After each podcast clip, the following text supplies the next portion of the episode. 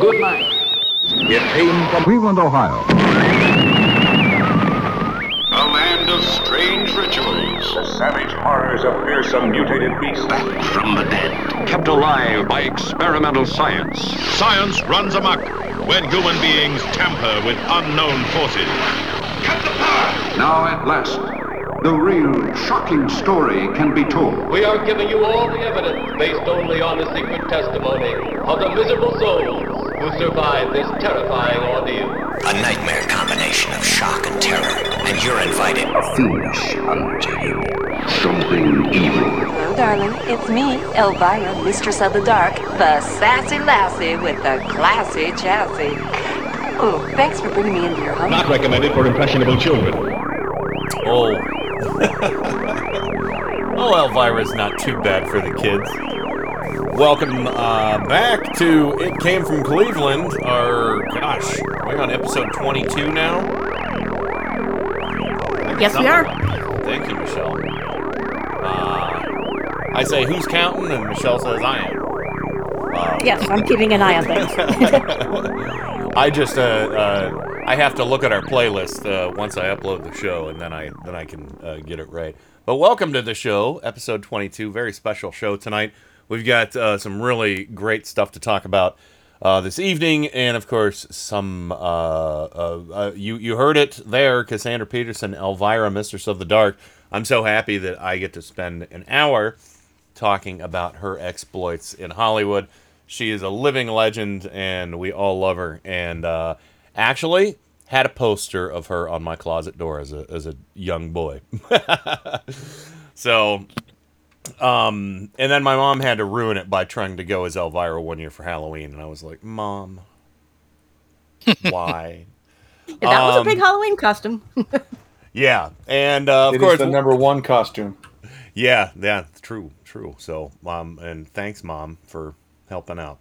Uh, but anyway, welcome to the show. Uh, of course, uh, Michelle, you're going to be talking about somebody uh, super special to you in hour three. Oh, yes, I am. Mr. Roddy McDowall. Ah, Yay. yeah. So another great one, and of course, we're going to bypass the Twilight Zone talk tonight, so Michelle can really uh, uh, flex her uh, uh, um, Roddy McDowall muscles on the program tonight.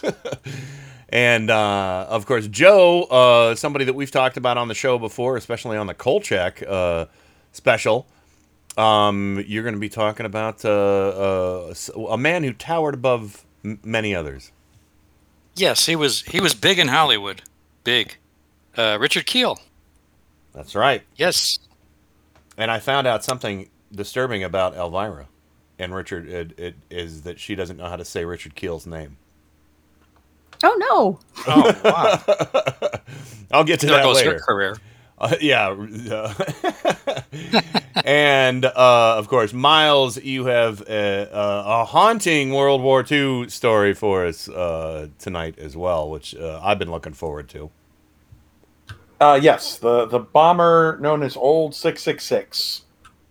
So that's pretty exciting. And um, but yeah, so uh, this is uh, this is gonna be a fun show. We've got a lot of good stuff. Again, kind of a lead up show to Halloween. And uh, Michelle, something uh, right off uh, the bat that I did not realize is uh, that I think it's been four years now that uh, Cassandra Peterson stopped doing her Knott's Scary Farm stage show, where she would uh, do. Uh, she did a month and a half worth of shows starting about this time of year and all the way up to Halloween.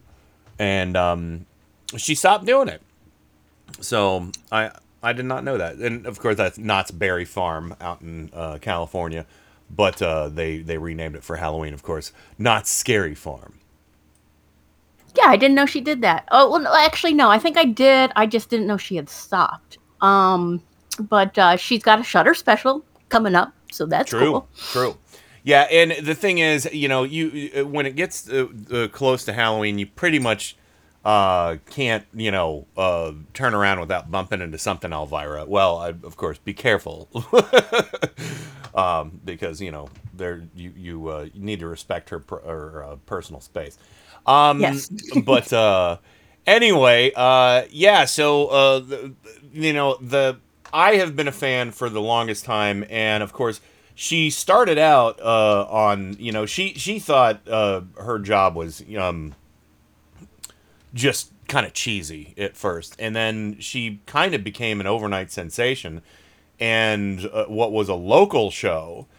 Uh, w- where she was her horror hostess uh, persona, um, blew up and became a national sensation. She started um, Elvira, Mistress, of the Dark, um, on the uh, movie Macabre on KHJ TV out of Los Angeles.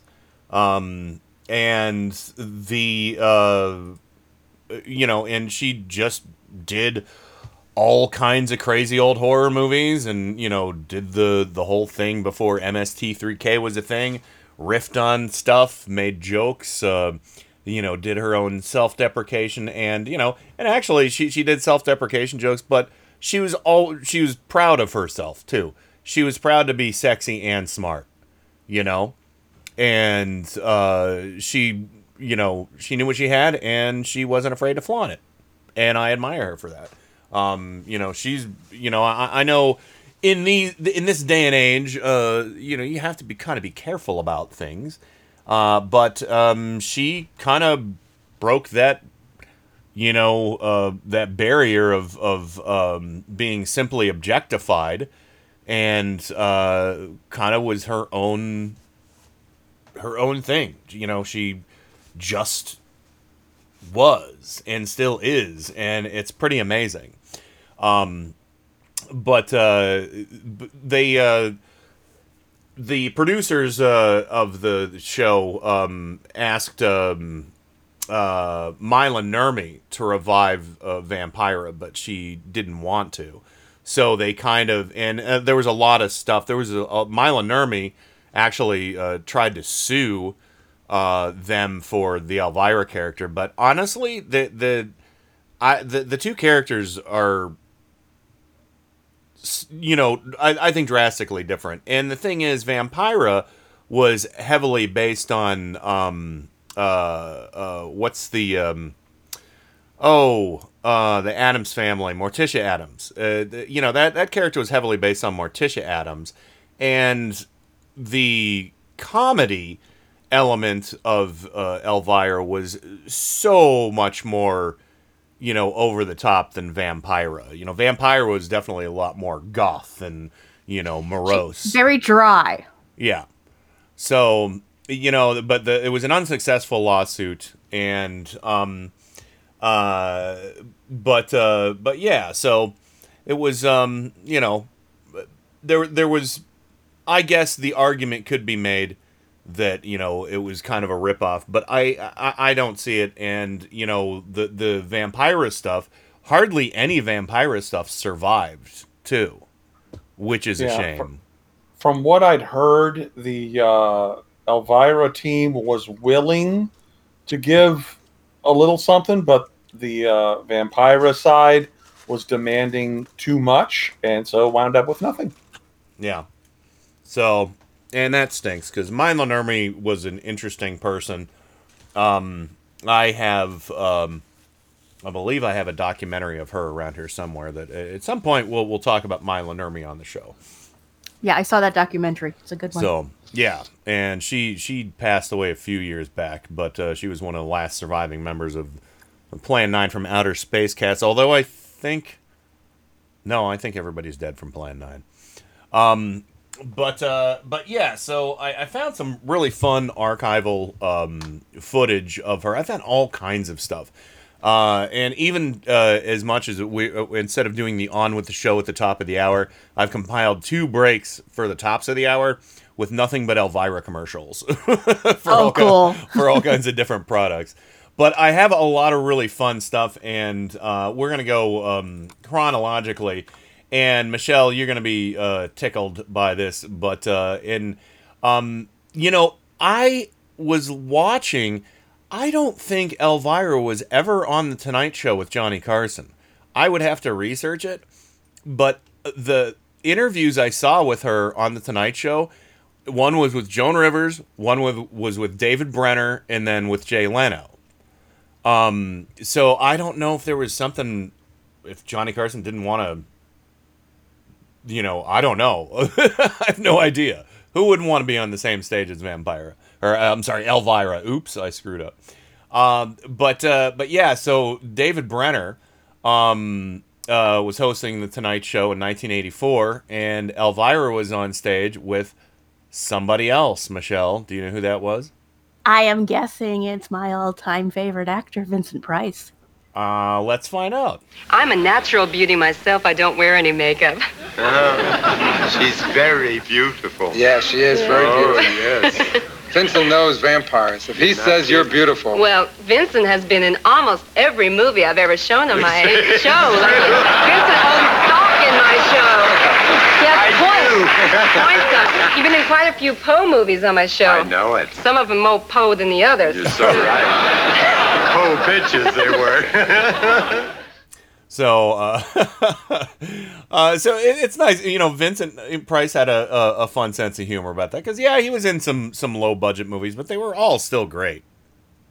Yeah, and he enjoyed. He just enjoyed acting. Yeah. You know, he just he just enjoyed the and y- yeah, there would hardly be something that he would say no to, which was fun. So Mhm. Yeah, and now the, the what's really great uh, though about her um, the movie Macabre series is just the longevity that it's had. Um, and and again, it's because she was picking some really great movies. Um, and uh, you know, in it, she, it, she it wasn't long after her her first you know TV shows, she was actually branching out into home video. She was a, a, a very early pioneer in uh, straight to video stuff because it wasn't necessarily her actual shows. Um, there was a, a, a series that, and this is something that is highly sought after for uh, video collectors, for VHS collectors, something that I've recently learned quite a bit about. Um, but there was, uh, you guys, do you guys remember when VHS tapes used to come in like those jumbo boxes? like those jumbo Yes. cardboard boxes. Yeah, so often referred to as big box um, for people who are selling them.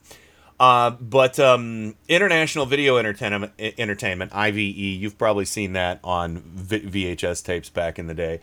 Um, they put out a series called Thriller Video, and um, Thriller Video, nothing to do with Michael Jackson.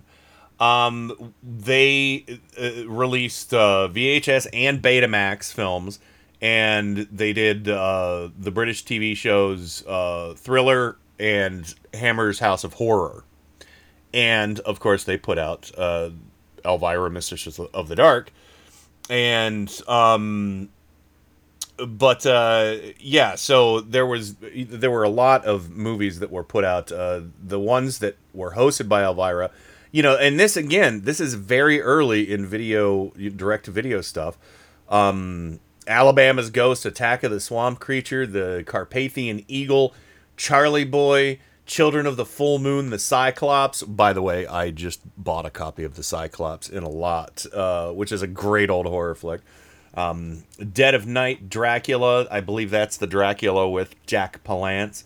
Uh, Frankenstein, not sure which version.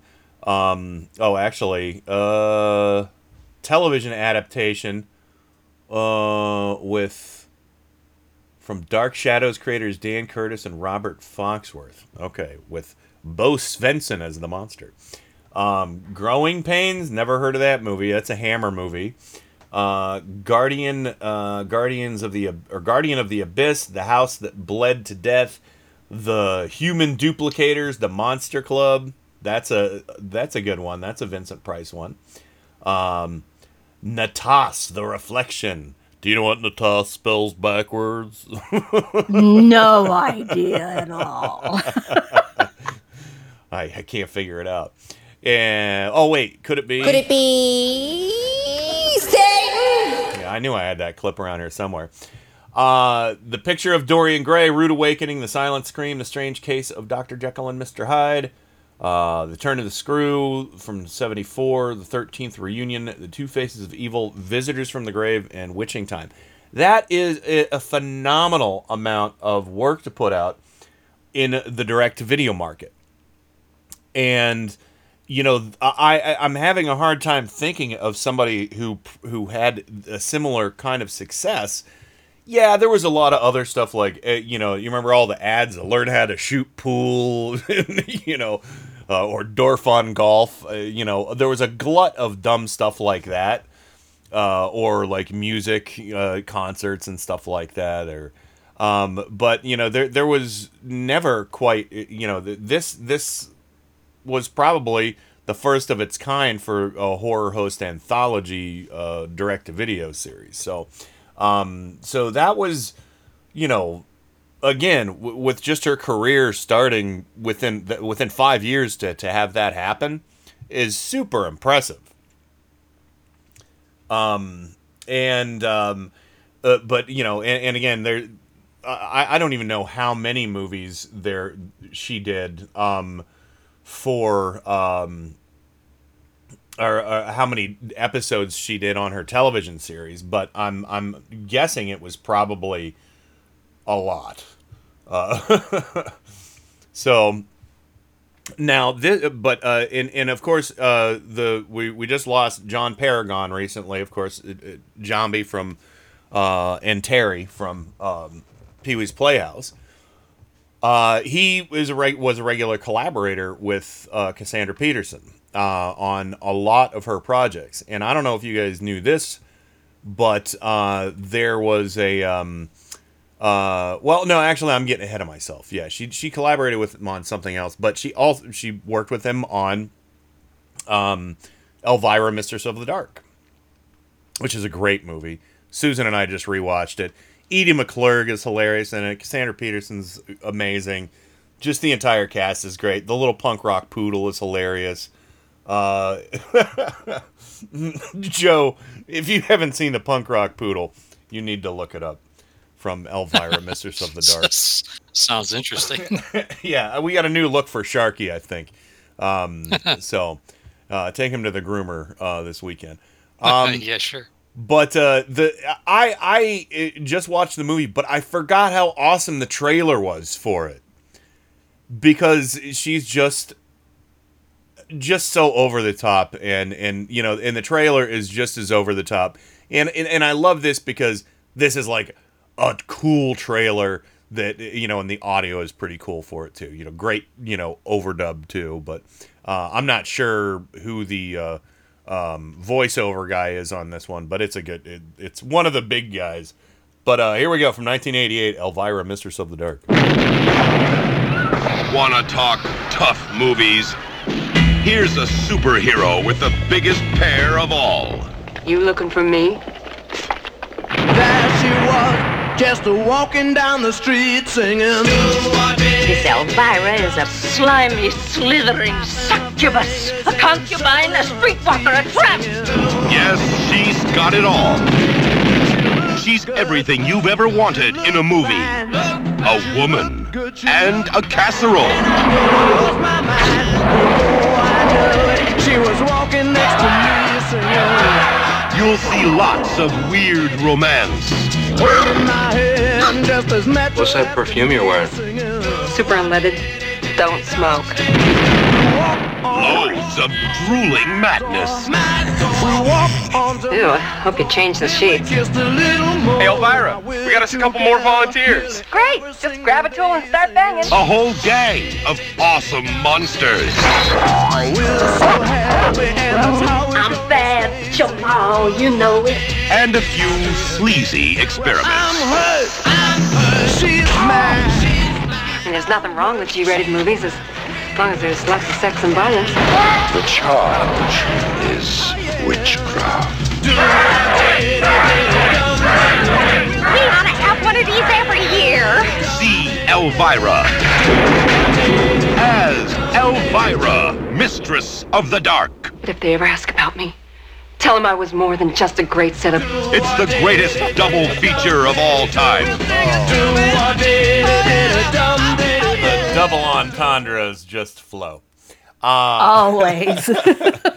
and the the uh, um, the movie was directed by James uh, Signorelli, who uh, did um, uh, he didn't do a lot of different movies, um, but uh, it was co-written by uh, a guy named Sam Egan, uh, which I've never heard of.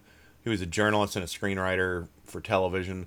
Uh, but John Paragon and Cassandra Peterson, uh, they they co-wrote this movie, and it's such a good movie. Um, you know the it's um it's not a masterpiece by any stretch of the of the imagination, but it's a great fun movie. It's it's a better comedy than a lot of stuff that was out at the time. And you know, the visual gags were great. The casserole is hilarious. The special effects on that are freaky. uh, those are some brilliant pra- practical effects. Do you remember the casserole, Michelle? Oh yes, yes. Yeah. Yeah. the casserole she made out of her great aunt's spell book. yeah, yeah, and uh, yeah, she uh, uh, that was that was hilarious, and I loved it because you know the whole whole plot revolves around uh, she inherits a, a house and uh, a spell book, which from her aunt, which she is referred to as a cookbook, a recipe book, in her will, but her crazy uncle wants to get his hands on it because he knows the value of it. Um, and uh, that guy was played. Uh, that was great uncle Vincent Talbot, played by W. Morgan Sheppard, who I know was in something. Um, he he uh, uh, he is he passed away a couple years ago, but uh, I know there was something big that I just saw him in not that long ago. Um, uh, 2009, he was the Vulcan science minister in Star Trek. Uh, but it, it says he was uncredited in that. That's dumb. Um, and uh, it must have been a television show or something. Oh, Doctor maybe? Who. Doctor Who. He was uh, uh, the impo- in the Impossible Astronaut episode. That's why he looks so familiar. And, oh, and Dexter in 2011 as well. So uh, that's probably how I remember him. But what were you saying, Michelle? I remember him from the librarians. Oh, okay, okay. I never watched that. I, Susan did though. Um, but oh, look at that. He he was uh, uh, he was he, he was uh, did a voice in Biker Mike Biker Mice from Mars too, which uh, Jim Ward uh, did a voice in. He did a character called Lawrence Limburger. yes, he did. And I think he didn't. Isn't that when he won his Emmy or something? Uh, Jim Ward won his Emmy for uh, Biker Mice from Mars. Yeah. Right, right. So- yeah.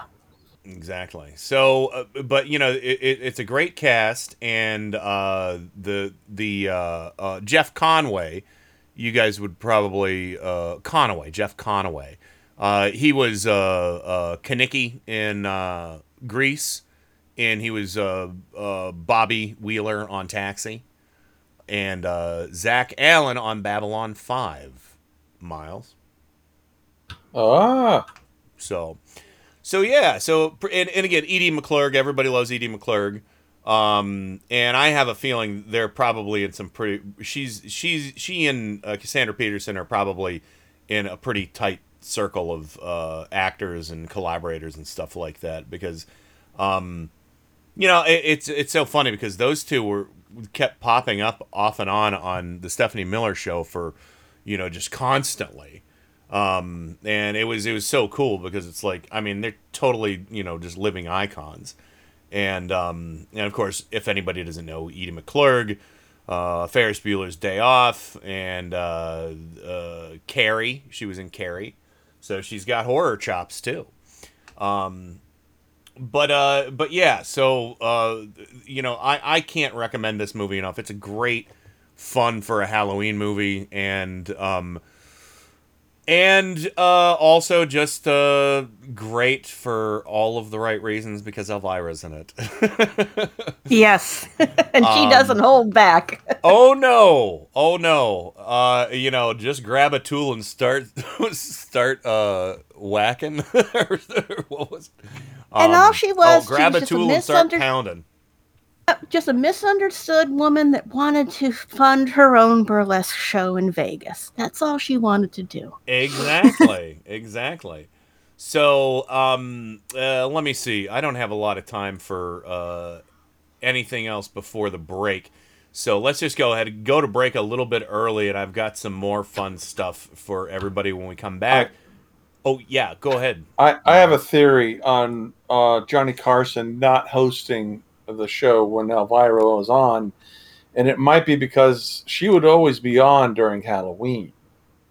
And there might be Oh. like ratings uh, lulls during that time, and so Sure. hosts might schedule their vacations then. So it just may Makes just sense. be that that just the way it was. Makes sense. Uh, good thinking there, Miles. So, uh, all right, very good. Well, I'll tell you what, we've got our first trailer break coming up right now. Michelle, uh, why don't you tell everybody what we have for uh, horror birthdays for this uh, this break? All right. Um, I did not get my notes out. Um, I haven't opened them up yet. Oh, I can I could probably help a little bit. Um, we've got uh, for Jennifer Tilly. We have Seed yeah, of we have Chucky. Seed, Seed of Chucky. And then after that, we've got uh, here. I'll start running our music here uh, for Ed Begley Jr. Yes, we have Transylvania Six Five Thousand. Yes, and, And then- go ahead. Yeah, this one was hard to find. I had to find one with a speaking role in it for him, but Sir Ian Holm was in Bless the Child. Ah, I'm gonna have to see that. I've never seen that. It's a good one. All right. So yeah, so those are our three coming up. Uh, Seed of Chucky. Uh, uh, I just as a side note, sold a copy of that on VHS recently for sixty dollars, unsealed. Could you imagine what it would've got Amazing. if it was sealed? so, but anyway, we'll be right back. with Lots more right after this.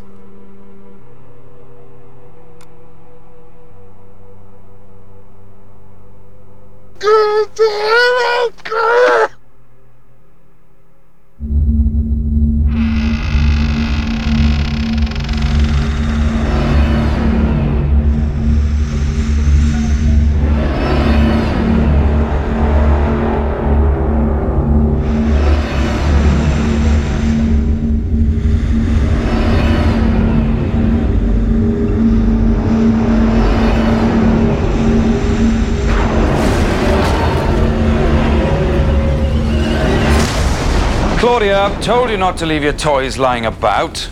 Good God, you are hideous.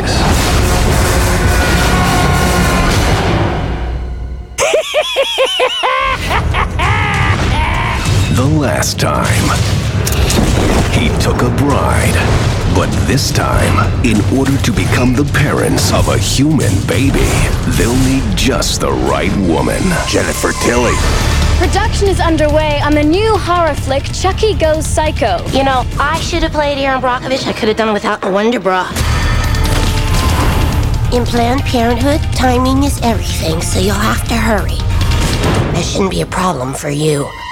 This fall, Chucky's back, and he's delivering us some evil. Come to Papa.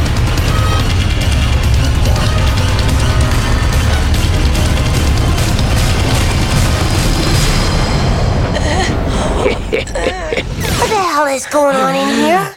She uh, came on to me. No wonder her career's in trouble. Seed of Chucky. That's my boy.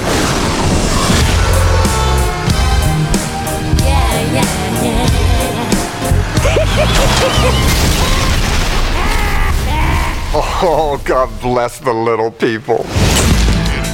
This November, get a load of Chucky.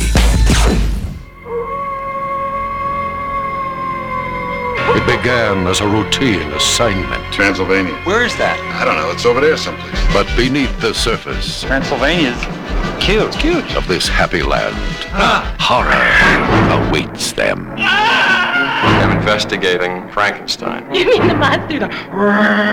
And a terrible secret lurks in the shadows. I'm terribly sorry. We thought you were an animal. He is. Now they're discovering the truth Did you see Dracula? Yeah, yeah, when it first came out. about the creatures of the night.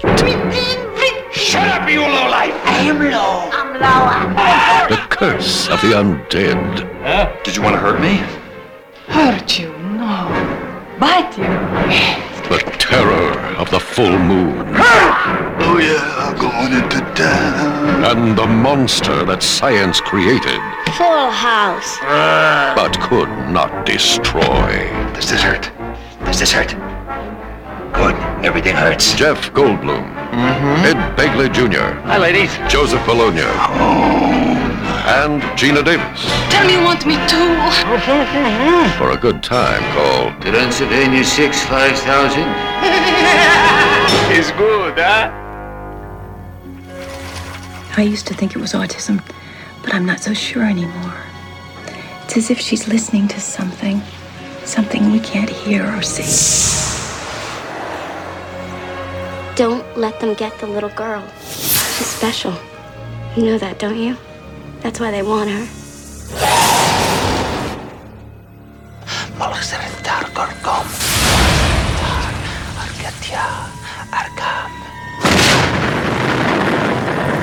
All these things will I give thee if thou wilt fall down and worship me. Satan's temptation of Christ. He tried to turn her to his side. If he can't, he'll destroy her. Feel that hate? Feels good, doesn't it? Something that feels that good can't be wrong.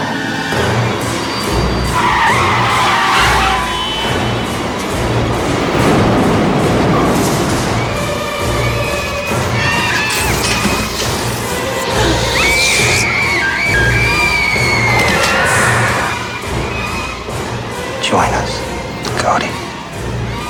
Join us.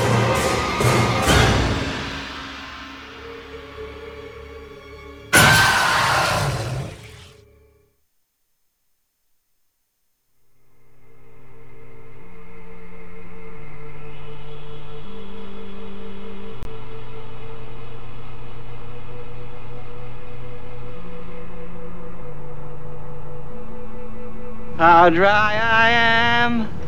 How dry I am. Nobody cares. How dry I am. God, that was awkward. Anyway, uh, call back to our last episode where we did our fun Twilight Zone review. Uh, welcome back to the show, and uh, of course, uh, hello, Miles. Um, Hello, Michelle. hi. Hello, Joe. Welcome Hello. back. Oh, back. yeah, hello. All right, so here we go. Uh, we're going to do a bit of a time jump on the character of Elvira.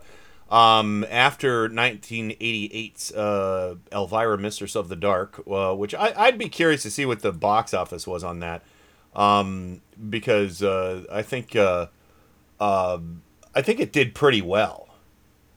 Um, but uh, but after that, which was uh, uh, interesting, was that she I don't know if you guys know this, but there was supposed to be a television series called The Elvira Show in 1993.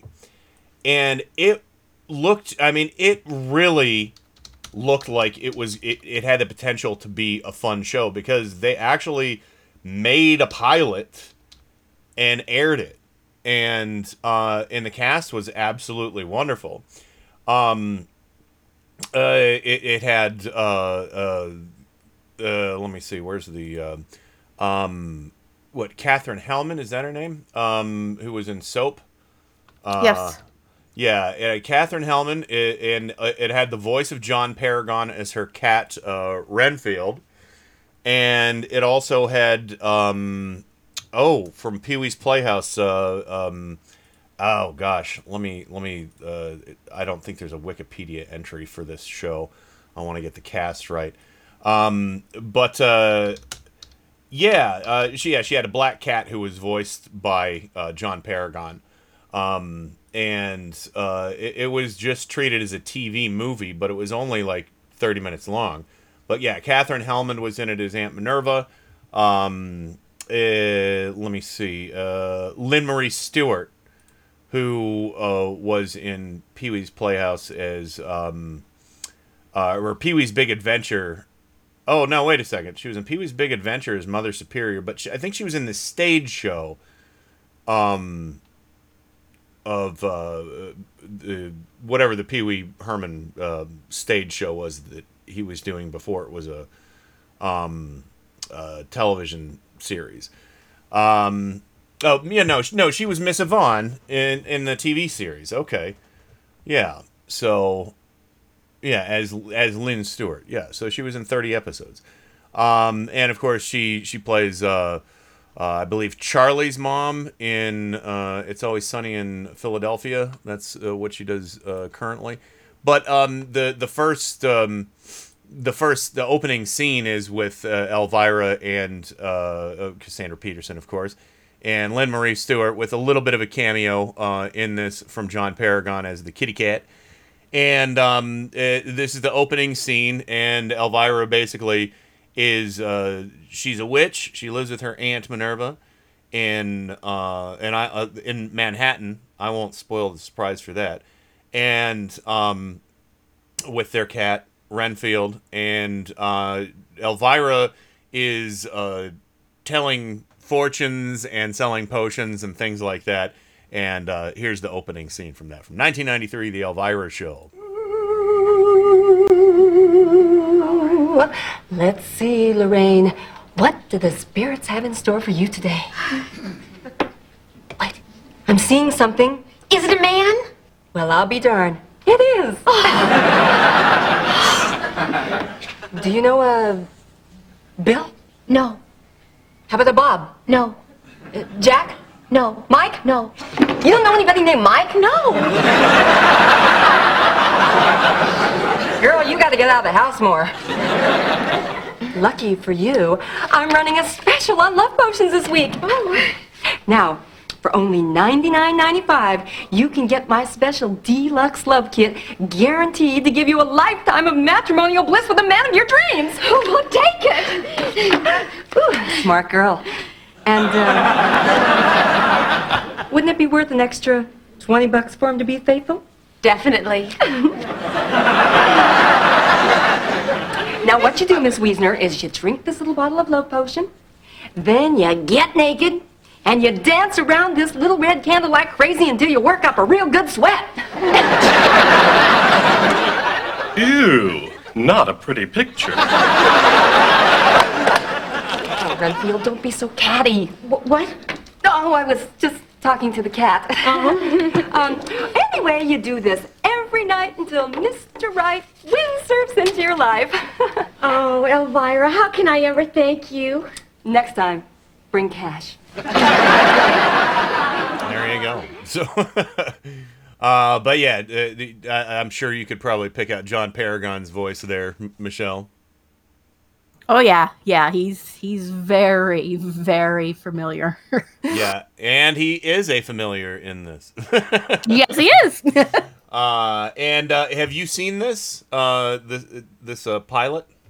I have not. I didn't even know it existed. so Well, yeah, it, it's uh, you can find it over on YouTube for free, so it's pretty definitely exciting. check it out. I won't spoil the whole episode for you, but I do have um, the second clip because I figured we got to have some Katherine Helmond in you know in here as Aunt Minerva.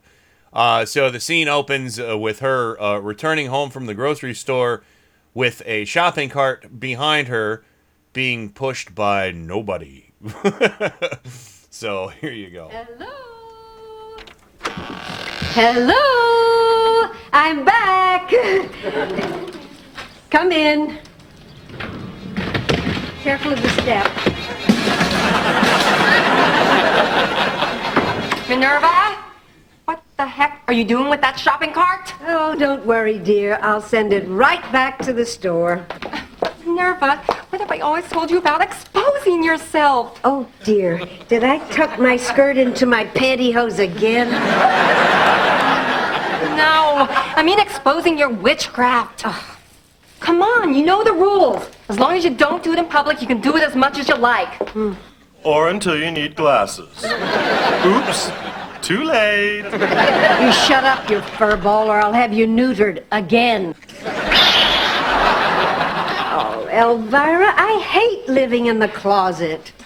Look, I don't like it any better than you do, but I'm sick and tired of pulling up stakes just to keep from getting burned at one. Besides, I like living here in Manhattan. Oh, yes, glamorous Manhattan. When you told me we were moving to Manhattan, I thought Broadway, Times Square. But no, you meant Manhattan, Kansas. the little apple, the city that always sleeps. The main thing is that nobody's caught on to the fact that we're witches, and I'd like to keep it that way. Okay? Well, it's not as if we were Siegfried and Roy. I mean, we can only do a few harmless parlor tricks, moving shopping carts, fixing parking meters, switching price codes. You can switch price codes? Of course. Look, I got this family-sized jar of chunky peanut butter for only 25 cents. Hmm. Did you get my shaving cream?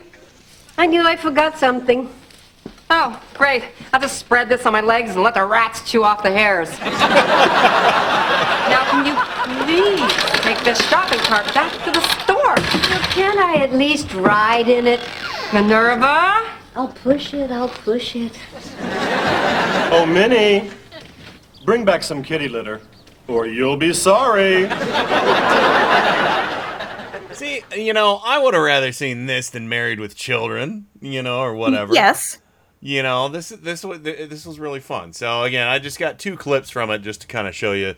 You know, it was it was really well done, and I have to say though, the living room on this show looks super familiar. I think they recycled it from another show, or or vice versa, or reused it for a, another pilot. But the the living room setup looks super super familiar. Although there were a lot of very similar looking um, mo- TV sets for for households uh, back in the day. But uh, but yeah, this was uh, you know I mean Joe, how cool would that have been to have a, an actual Elvira TV show? yeah, pretty cool. I like Yeah. El- Elvira. Well, yeah. Oh boy. so, uh, well, you know, hey, you never know. Um, but uh, you know, I I uh, I think this is a shame. You know that it it it, it was really well written, and uh, you know, and I just I just don't see how they could have passed on it. I mean, they had other shows like Sabrina the Teenage Witch and stuff like that. Um, but uh, you know, the, I, I think that you know, this just could have been so much cooler than that. I don't know, but uh, I think I think uh, uh, w- this is a real loss for mankind, uh, Miles. Yeah. Um, he's he's he's watching actually one of the episodes right now. Well, the only episode. Um, Yeah, yeah. I'm looking. I was just looking at the living room, trying to figure out if I could ID, ID the living room. Ah, okay, gotcha. So uh, yeah, it kind of looks like like Twelve Simple Rules for Dating My Daughter or something like that. Uh, it- I think that's the, the it was that John Ritter show, his last show before he, when he died, and Oh. then James Garner took over for him. Um, uh, but uh, that's what it kind of looked like to me. But um, so anyway, uh, yeah, the, the, you know, it's the show that never was. Um, but uh, you know what's the the great thing about her though is with whatever setback she might have, uh, she she continues on with the home video releases. There was another, you know, there were other DVDs that she did not that long ago of, El- you know, and they they actually released uh, Elvira's movie Macabre on uh, re-released them on DVD. Um, and uh, you know, I think we have one in our store. I don't remember what episode it, it is, but uh, you know, it's some pretty cool movies. Uh, I think actually, oh, it's a double feature, and I think it's of her original television show too, which is interesting. Um, but uh, but again, you know, uh, another another bit of a time jump. 2002, great movie. Another absolute, you know, her second feature film. Uh, you know, uh, what 14 years later, uh, 2002, Elvira's Haunted Hills. Uh, a, a- yet another uh, collaboration uh, with John Paragon. Um, and uh, let me let me uh, bring this up because it was uh, yeah it was uh, written by uh, Cassandra Peterson and John Paragon, and uh, starring Richard O'Brien from the Rocky Horror Picture Show and Shock Treatment and a bunch of and Dark City. He was great in Dark City. I love that movie. Um, and uh, you know, a, a- much lesser known cast. Uh, you know, this is kind of a low budget movie, but it, was actually released uh, June uh, 23rd, 2001. Um, and but then uh, at an international Rocky Horror fan convention. Um, but then it was released October 31st, 2002 in the United States. So, uh, so that's kind of cool. Uh, it's got a little connection to the Rocky Horror Picture Show. But, um, uh, but yeah, so uh, here you go, Elvira's Haunted Hills. Uh, really, a- a- again, uh, the jokes are great.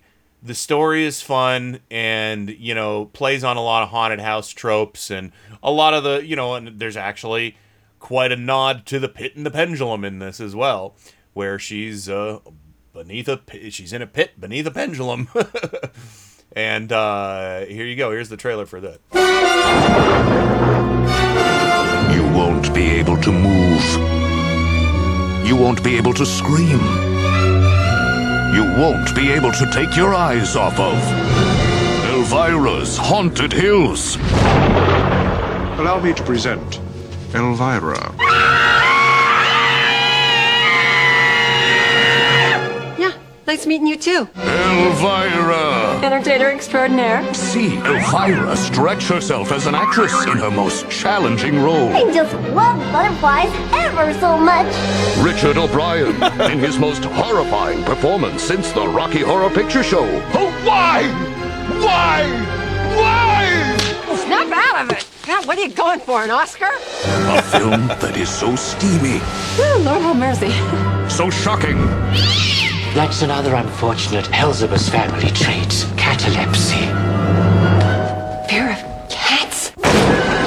you'll scream, Yes, Johann! you'll gasp, you'll die laughing.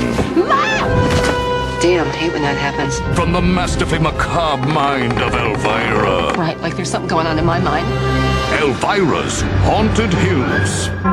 The village people say this castle is evil. Ah, who listens to the village people anymore? I love Oh, that this joke. is great. Who listens to the village people anymore? oh, that's hysterical.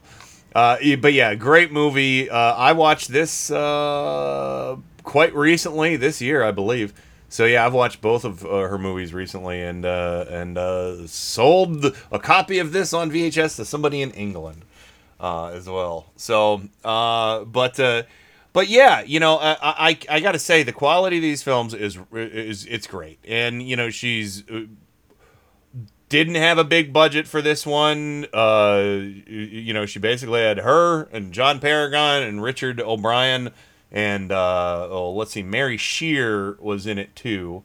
Um, and uh, she was in iCarly. I I don't even know what that is really. Um, I kind of know what it is, but it's not my age bracket of being interested in. um, but yeah, so it, uh, again, you know, leading up to Halloween, this is uh, a lot of fun, a lot of fun uh, from her, and um, I highly recommend it. Um, another thing you can watch uh, that she did in conjunction with um, uh, Full Moon Entertainment, um, who does they make so many bad movies, but they're they're bad good movies like Puppet Master and stuff like that, Doll Man. Um, but she did a series uh, called 13 Nights of Elvira that can uh, be you can I think the the first episode at least is free on Amazon and I think uh, if you get a subscription to IMDb you can watch the entire series. But uh, yeah, the thir- 13 episodes, uh, Cannibal Women of the Avocado Jungle of Death, uh, Puppet Master, Oh. Doll Man, Evil Bong, uh, the Ginger Dead Man, uh, Hideous, Hobgoblins, Oblivion. Oblivion's that crazy space western with Meg Foster. Uh, Demonic Toys, uh, The Seed People, uh, Shrunken Heads, Trancers, and the big finale, one of her favorites, Night of the Living Dead. Uh, and how do I know it's one of her favorites? Well, unless she's just putting it on as a shtick, I found something else interesting. Um, have you guys ever seen What's in My Bag by Amoeba Records on YouTube? It's a YouTube series. No. It's pretty No. cool. Basically, Amoeba Records is like the the coolest, biggest uh, record and CD and movie shop in Los Angeles, and a lot of famous people go there to to buy whatever you know music they're looking for. And they do a series called "What's in My Bag," and they'll get you know, and usually it'll try to help tie in with a release of something or you know, this was uh, uh, to tie into Elvira's re- reboot of um, um, uh, her television series a few years back. Um, and this is, uh, let me see, let me open the right file. Um, yeah, this is her at Amoeba Records. Basically, what they do is they, they're like, "What did you buy?" You know, this one seemed a little more staged, but she did have some uh, some fun stuff in her bag. Again, you know, what's in your shopping bag? I'm here on the set of my fabulous new show, Elvira's Movie Macabre. But before I came over here, I ran right over to Amoeba to get some special movies and DVDs for my show, New Wave Halloween, because I love, you know, the 80s, because the best this. music was happening in the 80s. That's how I feel anyway, because that was the decade I was born. It's got like Siouxsie and the Banshees, Sonic Youth, the Dead Kennedys, everybody, Misfits, hello. A little shameless self promotion never hurt anybody. Uh, Elvira's Monster Hits. I own this. That's hits with an H. And it's got me, yours truly, singing, um, oh, what am I singing? I forgot. Oh, yeah, Monster Rap. and here comes The Bride, The Bride of Frankenstein, which is a duet with myself and Fred Schneider of the B 52s, so you know it's good. That's I a really good song. Skin, which is really an unbelievable movie. And when I say unbelievable, I really mean unbelievable. It doesn't have anything to do with eating skin, first of all. Sorry to disappoint all you flesh eaters out there. One of the zombies looks exactly like Dennis Rodman. I've been wondering what happened to his career. Well, he's in this. It's like Gilligan's Island with uh, sacrifices. Hey, those are cute. Another one of my very favorite movies of all time, and I'm not kidding, Night of the Living Dead by the very famous, of course, George A. Romero. Wonder what the A stands for. I have no idea. I mean, this started the whole zombie trend. They're coming to get you, Barbara. Stop it! You're ignorant. Look, there comes one of them now. He'll hear you. Here he comes now. I'm getting out of here. Johnny!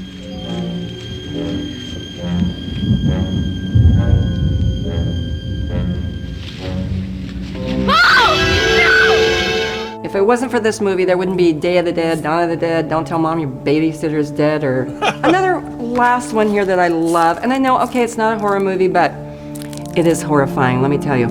It is Teenagers from Outer Space.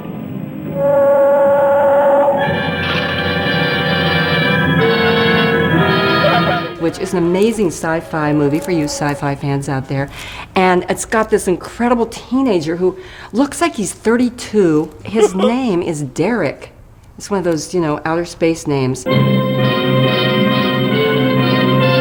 And he comes uh, to the uh, Earth and uh, helps them fight off the Gorgons, which are actually just uh, giant lobsters. And they make great sounds. Uh, they're like, ah, ah. It sounds just like Pee Wee Herman. It's weird.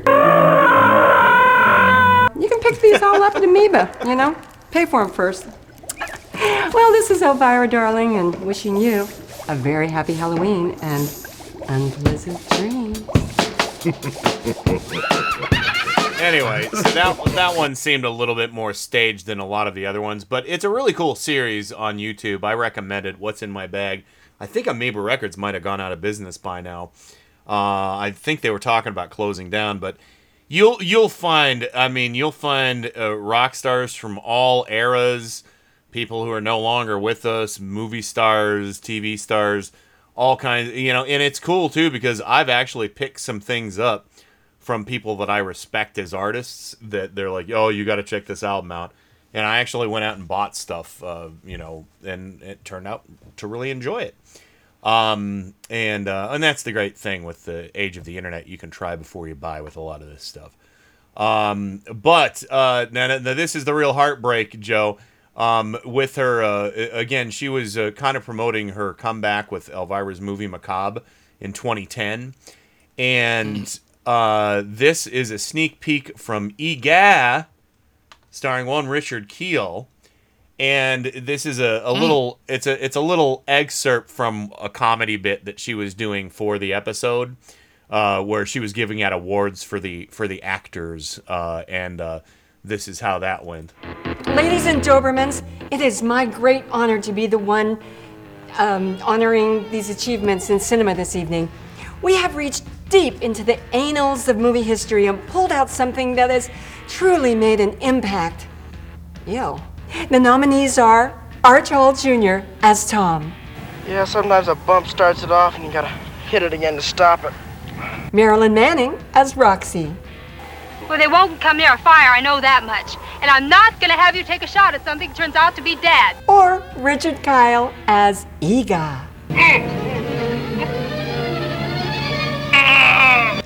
And the LV goes to Marilyn Manning as Roxy. This is whizzing? Yeah, sister, this whole movie is whizzing all over my neck. Richard Kyle. Well, that's not even close. no, it's not.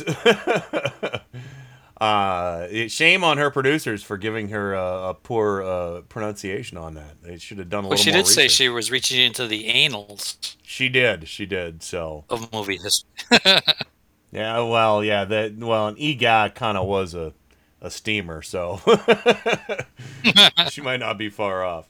Uh, and it not and not because of Richard Kiel. But uh, anyway, uh, last clip I have, and I should have just enough time, and then we'll run to the break, and, and then we will start talking about Richard Kiel. Uh, but this is uh, from 2016 with the late uh, Larry King. He did a little segment on his show, If You Only Knew, where he did like rapid fire questions at somebody. And this, so this is about two and a half minutes. Here you go. Uh, if you only knew, I just throw some things Uh-oh, at you. okay. Funniest fan encounter. What's the funniest thing ever happened to Elvira with a fan? Showing me their Elvira tattoo, and which entailed them pulling their pants down. It was scary. At Knott's Berry Farm, what will you do? I do a big dancing, singing show. I do song parodies and tell jokes and dance my little heart out. They get a big crowd there. I, I do. I perform to 3,500 people a night. How many shows do you do? Two shows a night For a week? uh, for a month and a half. For six weeks. I started. Whoa. I started in September. Doing it now? 22nd. Yep. Favorite horror movie of all time? I'm going to go with House on Haunted Hills from the 50s. It starred Vincent Price, and it was the movie that, as a child, got me into liking horror. Favorite villain? Vincent Price, hands down, he Uh, was the best. I, I interviewed him I- twice. Wasn't he brilliant and funny? Any favorite contemporary horror movie? Favorite contemporary horror movie? I, I have a harder time with contemporary horror movies because of all the blood and guts and the realism. The, How about the zombie television? That that I love. I'm a giant Walking Dead fan, and there's a lot the of blood and zombie guts in that. But somehow, maybe the small screen makes it a little more palatable. If Elvira could marry another famous horror character, who would she marry? Well, that would be Vincent Price again. I know he's not around, but I would still marry. Ever Even trick you ever played to scare someone? Yeah, I've done a lot of tricks. Where, well, one night on Halloween night, I opened the door dressed as Elvira, and there was a little gaggle of kids out there, and I think those kids are grown up now, and they're still in shock. Been to haunted houses? Oh yeah, a million of them, a million of them. I live in haunted houses. What do you give out to trick or treaters? More than a handful. That's for Oh. sure. Ow! If not Elvira, what would you be doing, do you think? I think I would be, uh, you know, I've often thought about this. I always wanted to be in show business, but if I got completely out of show business, I think maybe a precision car driver. I love driving. I love, I love. You're quite a character, Cassandra. you have children? I do. I have one daughter, 21 years old. What does she do? She's a musician. She plays guitar. She's great. Stranded on a desert island, what three things does Elvira bring with her? Um, lipstick, hairspray, and condoms. well, nobody else is there though. And last but not least, your proudest accomplishment. Probably being a character Well, you that people a- look up to. You have made a character famous. You ought to be I very have. proud of that. I, I am. So there you go. Not not, not proud of her being a mom. More proud of Elvira. I love it. So, uh, but yeah, that's a quite a quite an accomplishment though.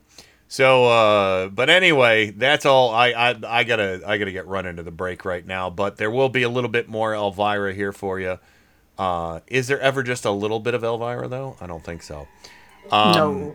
Yeah. So no, no, no, no. And uh, yeah, so we've got uh, you know some uh, some Richard Kiel coming up. Uh, very excited about that. I don't know if you, you caught that earlier, Joe, but uh, that was Richard Kiel. You bastard! oh yeah, sure, right know. Anyway, so yeah, we're gonna go ahead and uh, I've got uh, fo- about four four minutes of uh, Elvira commercials throughout the ages for you for uh, this break. We'll be right back with more. It came from Cleveland right after this. Wanna go psycho with me, Elvira, here at the Bates Motel? Look for me wherever they sell mug root beer. And enter the Go Psycho with Elvira contest.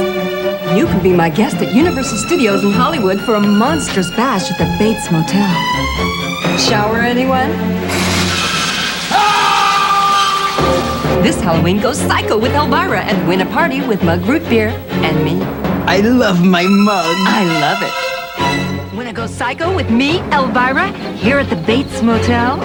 You can be my guest at Universal Studios in Hollywood for a monstrous bash at the Bates Motel. Shower anyone? This Halloween, go psycho with Elvira and win a party with me at Slice. Slice! I just love that name. There's this weird guy on Channel 9 this fall, and I guarantee he'll give you nightmares. His name is Freddy something or other, but immediately following Freddy, I'm back. Now, if I'm Mistress of the Dark and Freddy's gonna give you nightmares, I would think twice before falling asleep Saturday night. Remember, don't miss A Nightmare on Elm Street, Freddy's Nightmare, and me, Elvira, Saturdays beginning at 10 p.m., nowhere else but Channel 9. Elvira's Movie Macabre tonight at 11. You know what a teaser is, darling? No? Well, let me, Elvira, give you an example. You can win a thousand bucks in the Coors Light Spring Green sweepstakes when I give you this phone number. Dial it, and if you're the 50th caller, voila, you win. But I ain't giving it to you just yet. Find out when at this Coors and Coors Light display. And that, darling, is a teaser. I'd give you another one, but I'm not that kind of girl. So, nobody's perfect.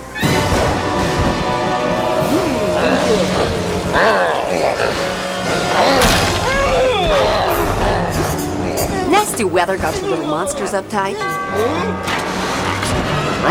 Make it a blockbuster night.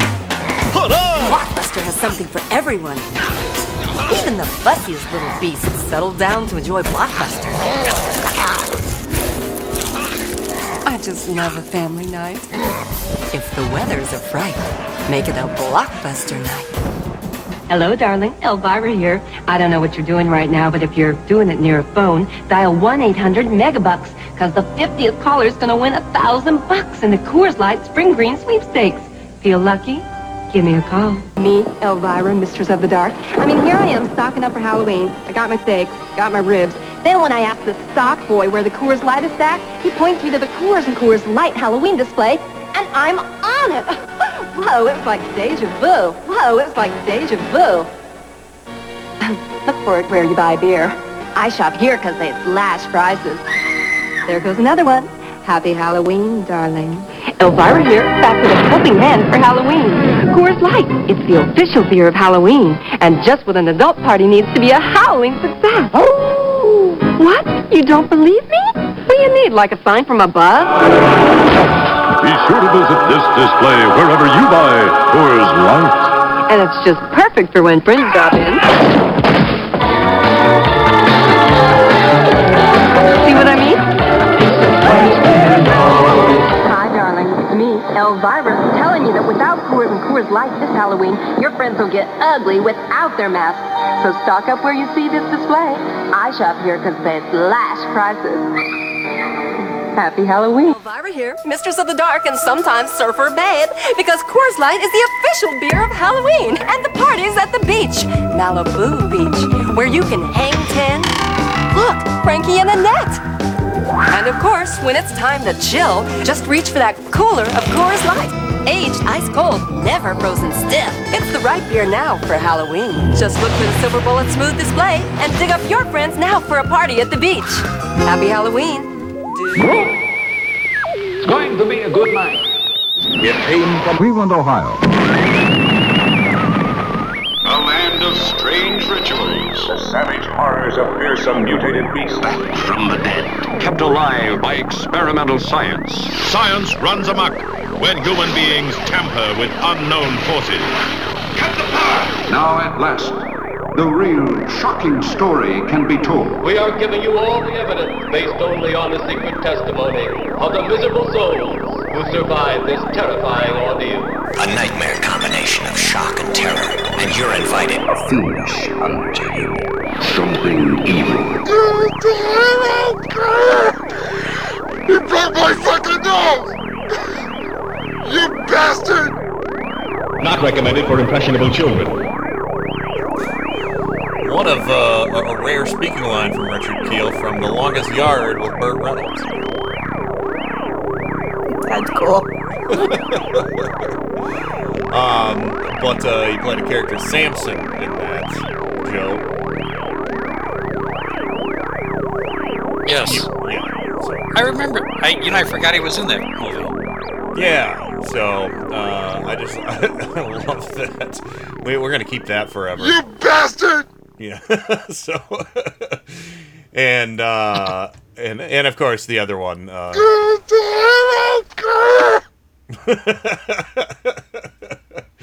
Uh, but yeah, welcome back, Michelle. Uh, hopefully, hey, you got a little bit of uh, new Elvira information. Uh, you get to watch the pilot now for her uh, uh, her would be television series.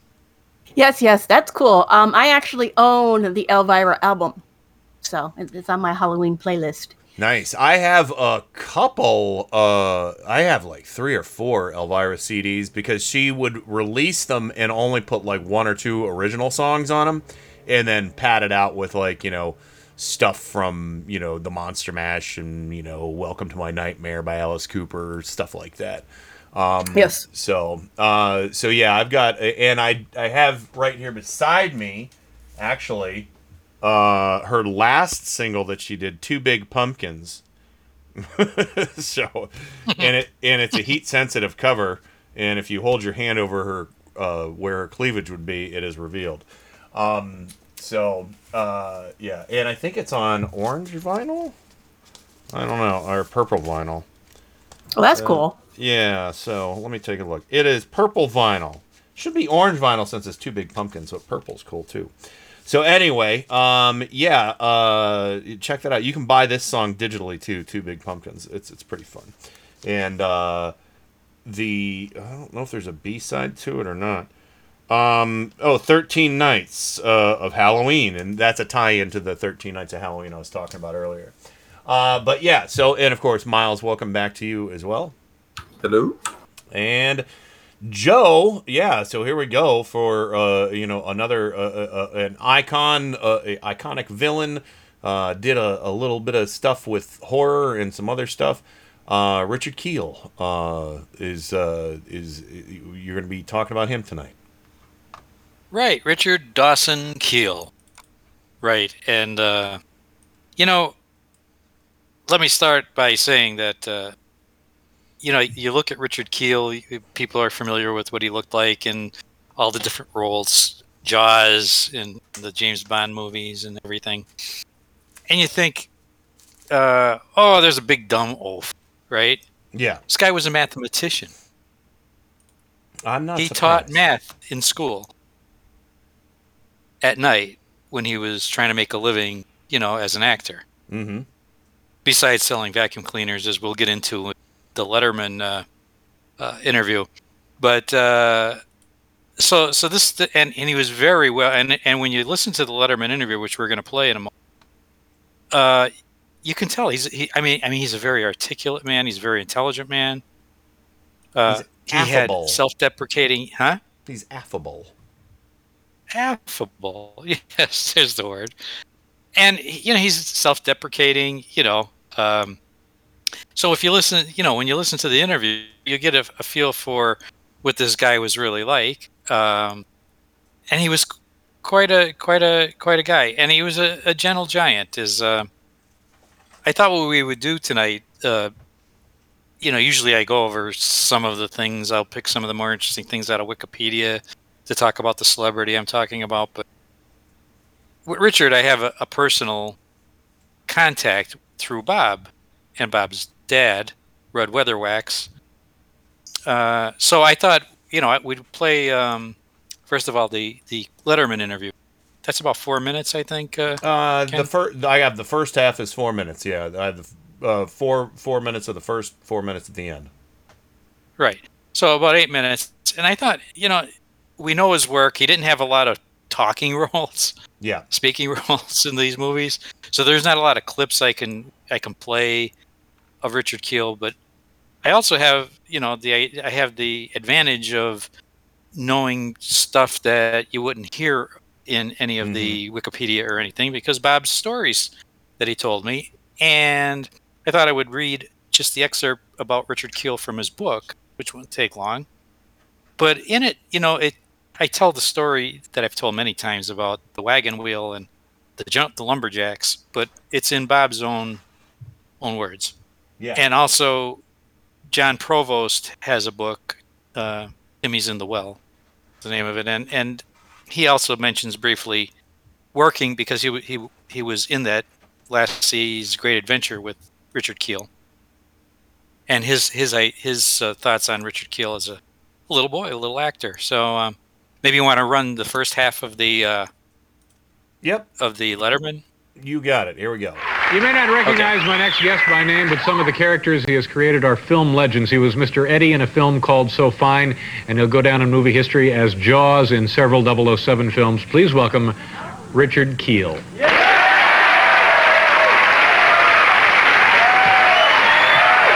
how are you? Nice to see you. Come on up, right down here.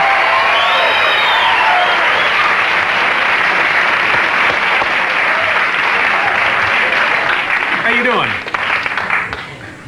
This isn't one of Bill's chairs, is it? Uh, no, probably not the $121,000 kind. Is that going to be all right? Are you all right in there? Yeah, I'm you fine, yeah. Okay. I understand you've been fooling around with my wife. oh, gosh. What a rich sense of humor. That's April Fool. Yeah. Well, as a matter of fact, I'm uh, I'm one of your biggest fans. Well, that's uh, that's very nice of you. Uh, no, no, I was I wasn't going to mention this, but you've you've referred to your uh, size directly or indirectly here a couple of times. Yeah, I don't mind. Yeah, no, okay. How, how tall a person are you? I'm seven two. Seven two, and and, and what what do you weigh? That, that's with my elevator shoes, which I don't have on. Yeah. And what is your weight? Well, I don't talk about that. No, I weigh about three thirty. Now, um, No, really. Yeah. what now? What kind of th- this must be problems for you, like airplanes, hotels, that sort of thing. Do you do you run into uh, like a bed? Do you have to get a special bed in a hotel? Yeah, well, you know, there's a lot of uh, king size beds and basketball players, so Mm-hmm. it's not too big of a deal. If, you know, if there's a problem, I just sleep in shifts. Mm-hmm. but air, airplanes, uh, I tell you, I, I had a real problem flying out here. Uh, they have this new plane. Uh, I won't mention the name, but it it was this uh, AA Airlines, and Mm-hmm. uh, which I didn't understand because everybody was drinking like mad. You know, Yeah, but it was, uh-huh. uh, but the uh, the bathrooms, you know, the the walls kind of tilt forward. You know, you're what six feet tall, and you know, it must be a problem for you. You know, yeah, but for me, uh, I can't even get in. You know, I open Yeah. the door and there's a wall. You know. So, so what do you would do? Have somebody hold the door open and you stand on the other side of the hallway, on the other side of the aisle, what a horrible notion that is. Uh, gosh. That's about it. Yeah, it's, Yeah, uh, yeah. yeah. Do do people uh, after a while does it get on your nerves when people talk to you about it or, or make remarks to you when they see it because you're a very recognizable person even if you weren't seven two. Uh, I well, mean, how's that? Uh, well because of the, the parts that you've played in films. Oh, I know. You know, It's- you're very- talking about very like, distinct- uh, no, distinct true. characters. Yeah, in fact, one time uh, there was this guy, and he stood, you know, looking at me, uh, staring for about an hour, and that really bugs me when you know when people stare. Finally, I said to him, I said, uh, yeah, "What's the matter? Haven't you ever seen a guy with a space between his teeth?"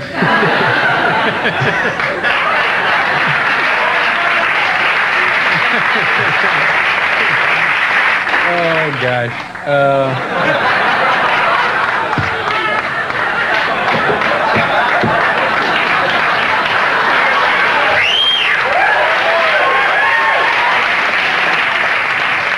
Let's, uh, let, us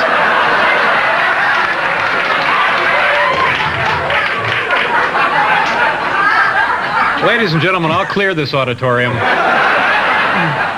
Uh, let's talk about some of the the, uh, the parts that you've had in film. You were uh, the the guy with the, the steel. Actually, they were tools for teeth, right? Wasn't that the, the character in the character of Jaws? They wanted a guy who actually could bite cable with his teeth and stuff like that. Yeah, and as a matter of fact, that was my audition for the film, Yeah. which is kind of you know discouraging for an actor. They you know they say, "Can you bite a steel cable in half?"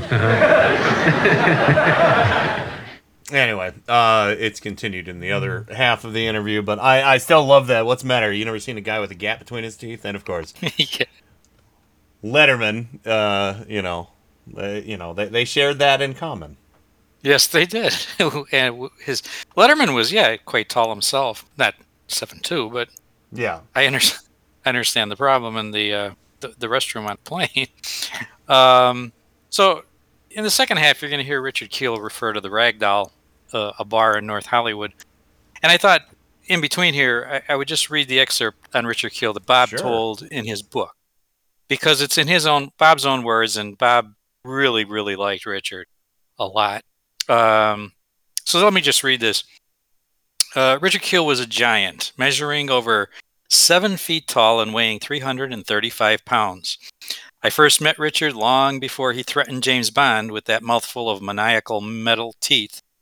It was 1963, and we were doing a production called Lassie's Great Adventure. My father knew Richard as a bouncer in his favorite bar, the Ragdoll. Interesting enough, one of the earlier bouncers at the Ragdoll was Clint Walker, who would one day ride tall in the saddle as star of the TV western Cheyenne. Richard ah. Kiel was also part a part-time actor. He frequently asked my father, "Is there anything you can do for me?" Lassie's Great Adventure had great character. Had a great character, a Native American who could neither hear nor speak. Uh, Dad told Richard he was just the man for that role, and he auditioned and got the part. In one scene of the movie, Richard was riding a horse. He was so huge that his feet could actually touch the ground. The script called for Richard to have a hawk on his shoulder. The hawk was so intimidating that he spooked the horse. The animal started to balk, as horses tend to do when they're frightened. Richard was so big that he was able to step down and let the horse run out from under him. One night, after the day of shooting, several of us found our way to a little bar called the Wagon Wheel. We were on location in a small lumberjack town called Sonora, which boasted two bars. The other was the Sonora Inn, where they were staying. As soon as we entered the wagon wheel, about six lumberjacks came up to us and asked if we were with the Hollywood crew that was in town.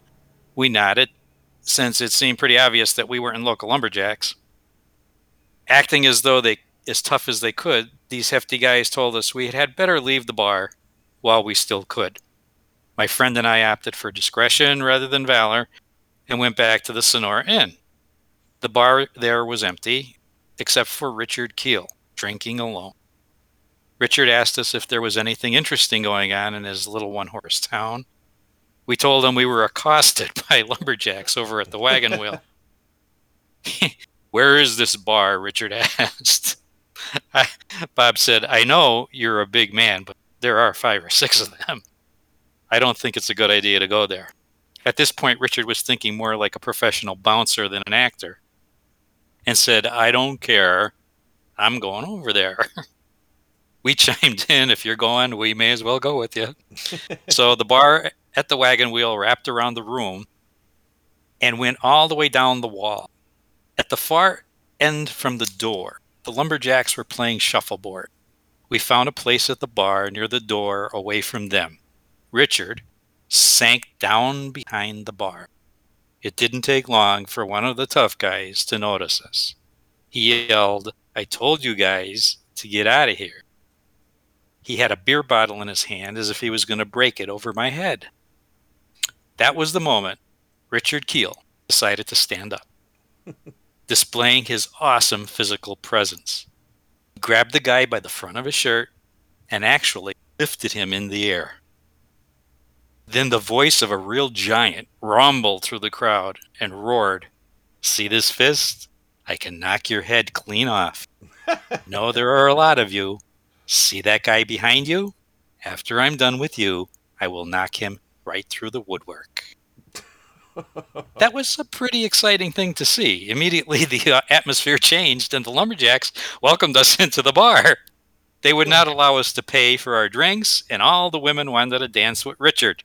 They were especially captivated when he swept them off the ground with their feet dangling in the air. In the 1960s, there was a popular dance called the limbo, in which the participants were challenged to walk under a pole that was lowered every pass. Surprisingly, that night, Richard, by far largest person in the room, was the best. Wow. The lumberjacks also were enjoying themselves, shouting, We have Paul Bunyan here! they couldn't believe it, and neither could we. The night at the wagon wheel, we left reality behind, and the evening unfolded just like in a Hollywood movie scene. And I think he duplicated that scene dancing with the women in one of the Bond films. Uh, Uh, could be.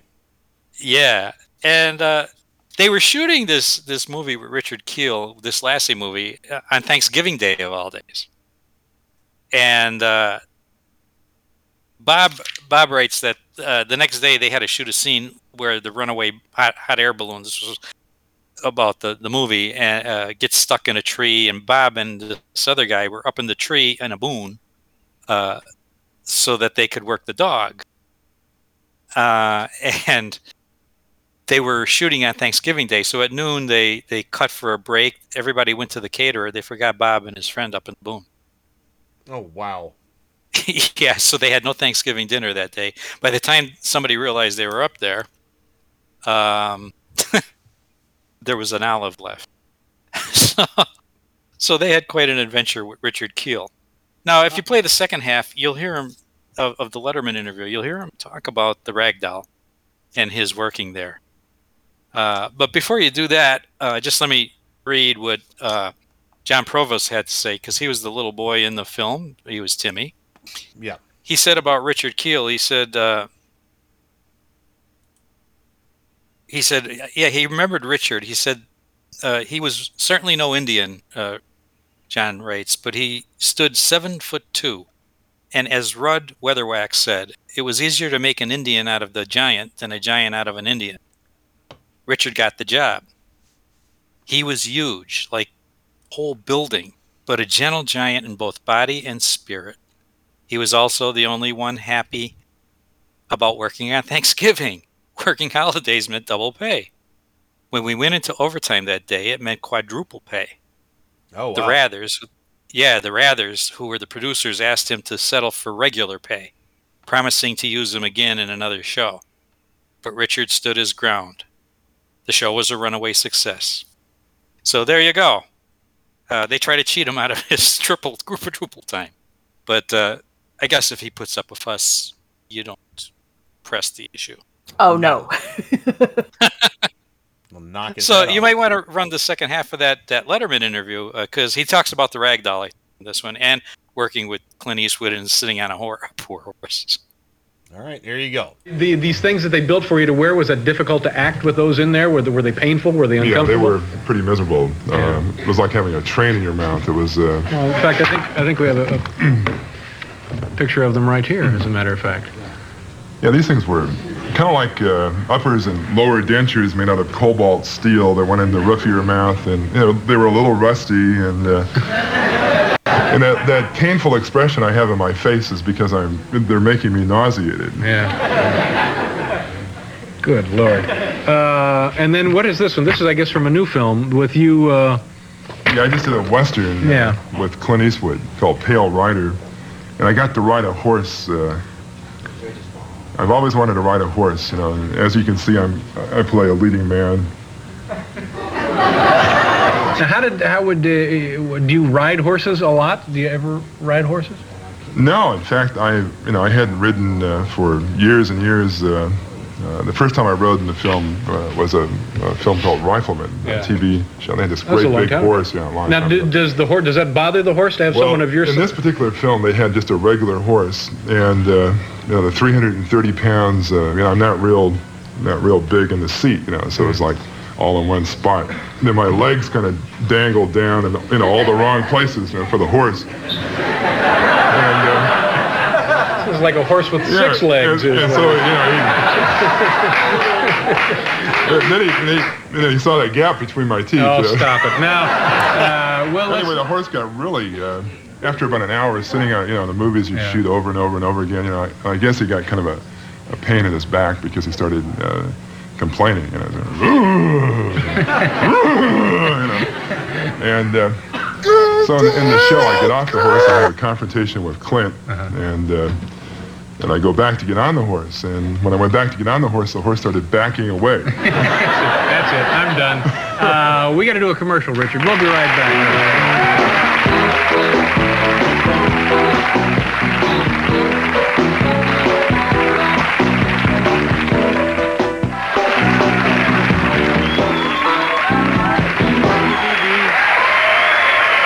What was uh, what did what did you do before you became an actor?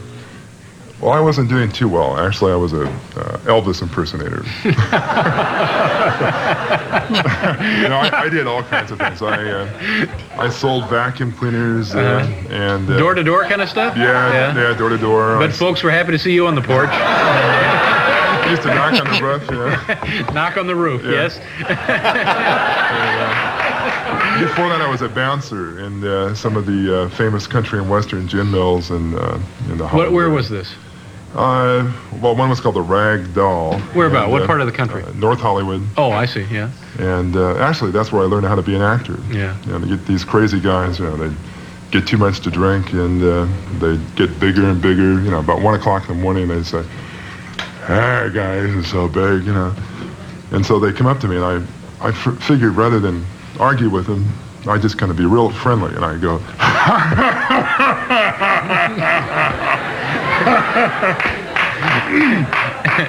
know, and then uh, sobered up, sobered them up. Yeah, yeah, They they got real sober, and uh, Uh, the the movie with Clint Eastwood is called Pale Riders. yeah, it's Pale This- Rider. And be out in June.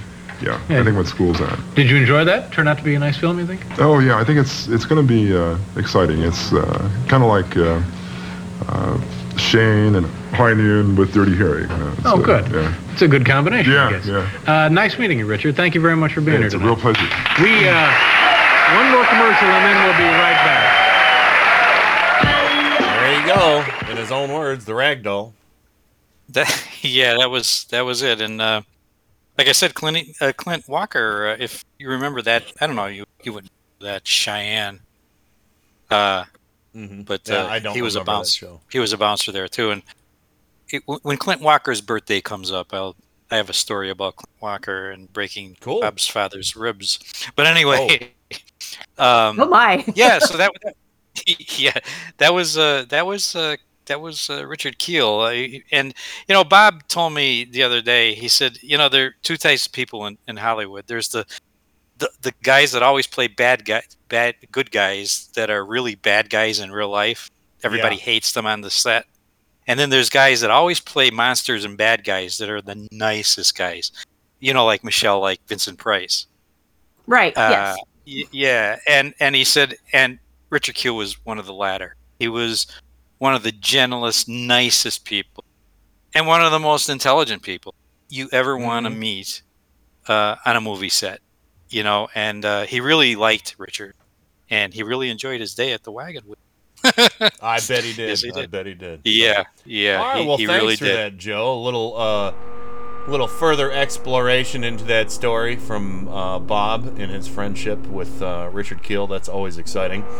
And um, yeah, some great interview stuff there. Also, bit of trivia that I learned from the Australian interview that we didn't get to play was that the cable in uh, that he had to chew through in the first Bond movie where he played Jaws was made out of bl- licorice. yeah, he said he liked it too, And he So liked that licorice. Yeah. That wasn't too bad. Probably better than the taste of that, you know, rusty metallic shit. So- Yeah. yeah. So the guy that fitted him with that, you know what he called him, right? You bastard! Yeah. Uh, anyway, I we'll be somebody. We'll be right back. Uh, yeah. I think I killed somebody. I know I killed somebody. All right, we'll be right back. Mythical moment number 20 from Adam coming up. For Radio for Humans, and it came from Cleveland. This is Adam Hebert with Mythical Moment 20A Susanoo Storm and Fury.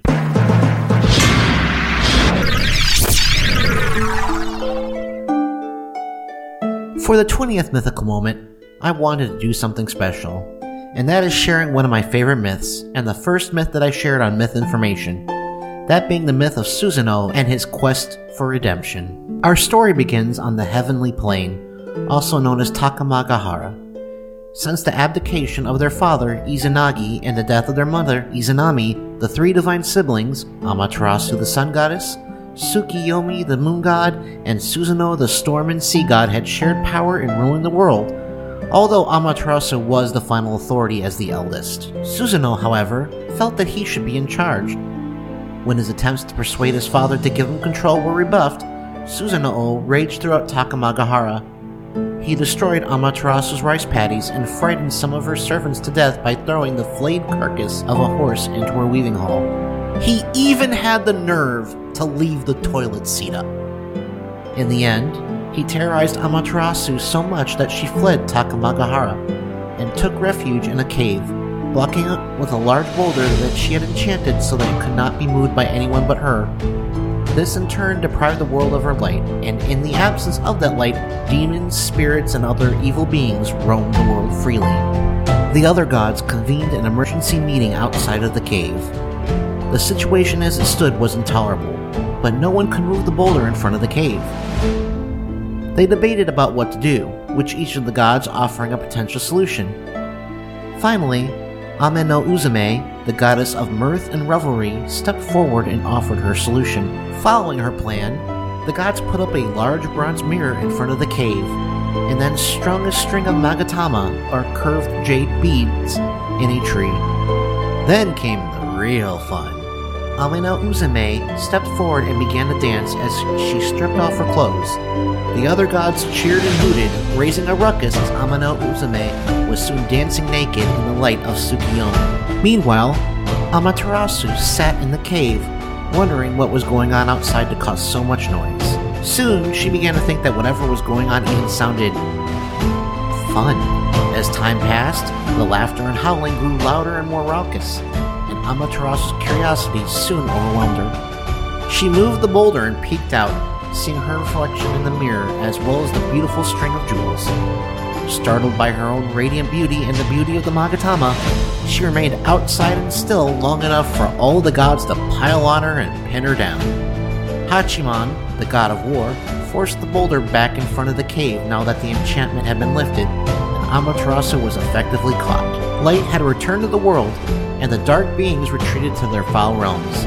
The gods explained why it was important for Amaterasu to return to Takamagahara, as Ameno Uzume dressed herself. Amaterasu agreed to return, but there was the matter of her insolent youngest brother, Susanoo. The other gods agreed, and the group returned to the heavenly plane, just as Susanoo was putting up the new curtains in his new throne room. Susanoo attempted to escape, but was caught and brought before his sister for judgment. As punishment, Susanoo was sentenced to be stripped of his godly power and exiled to the mortal plane, until such time as Amaterasu deemed him reformed and to have learned his lesson. And so that is what happened, with Susanoo left in Izumo, in what is now known as Shimane Prefecture. Next time on Mythical Moment, Susanoo gets his opportunity for redemption by battling dreaded eight-headed serpent Yamato no Orochi. For Radio for Humans, and it came from Cleveland. This is Adam here reminding you that if you find yourself without light, all you need to do is do a little dance, make a little love, and get down tonight. Back to you, Kenny.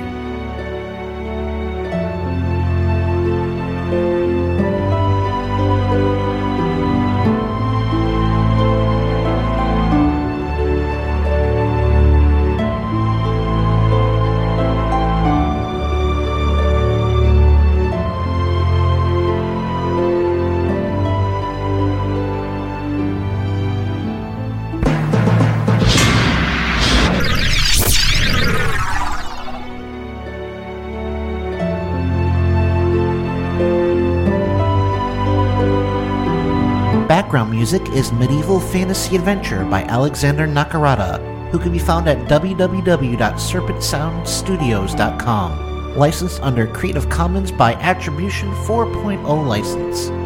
Thanks, Alexander.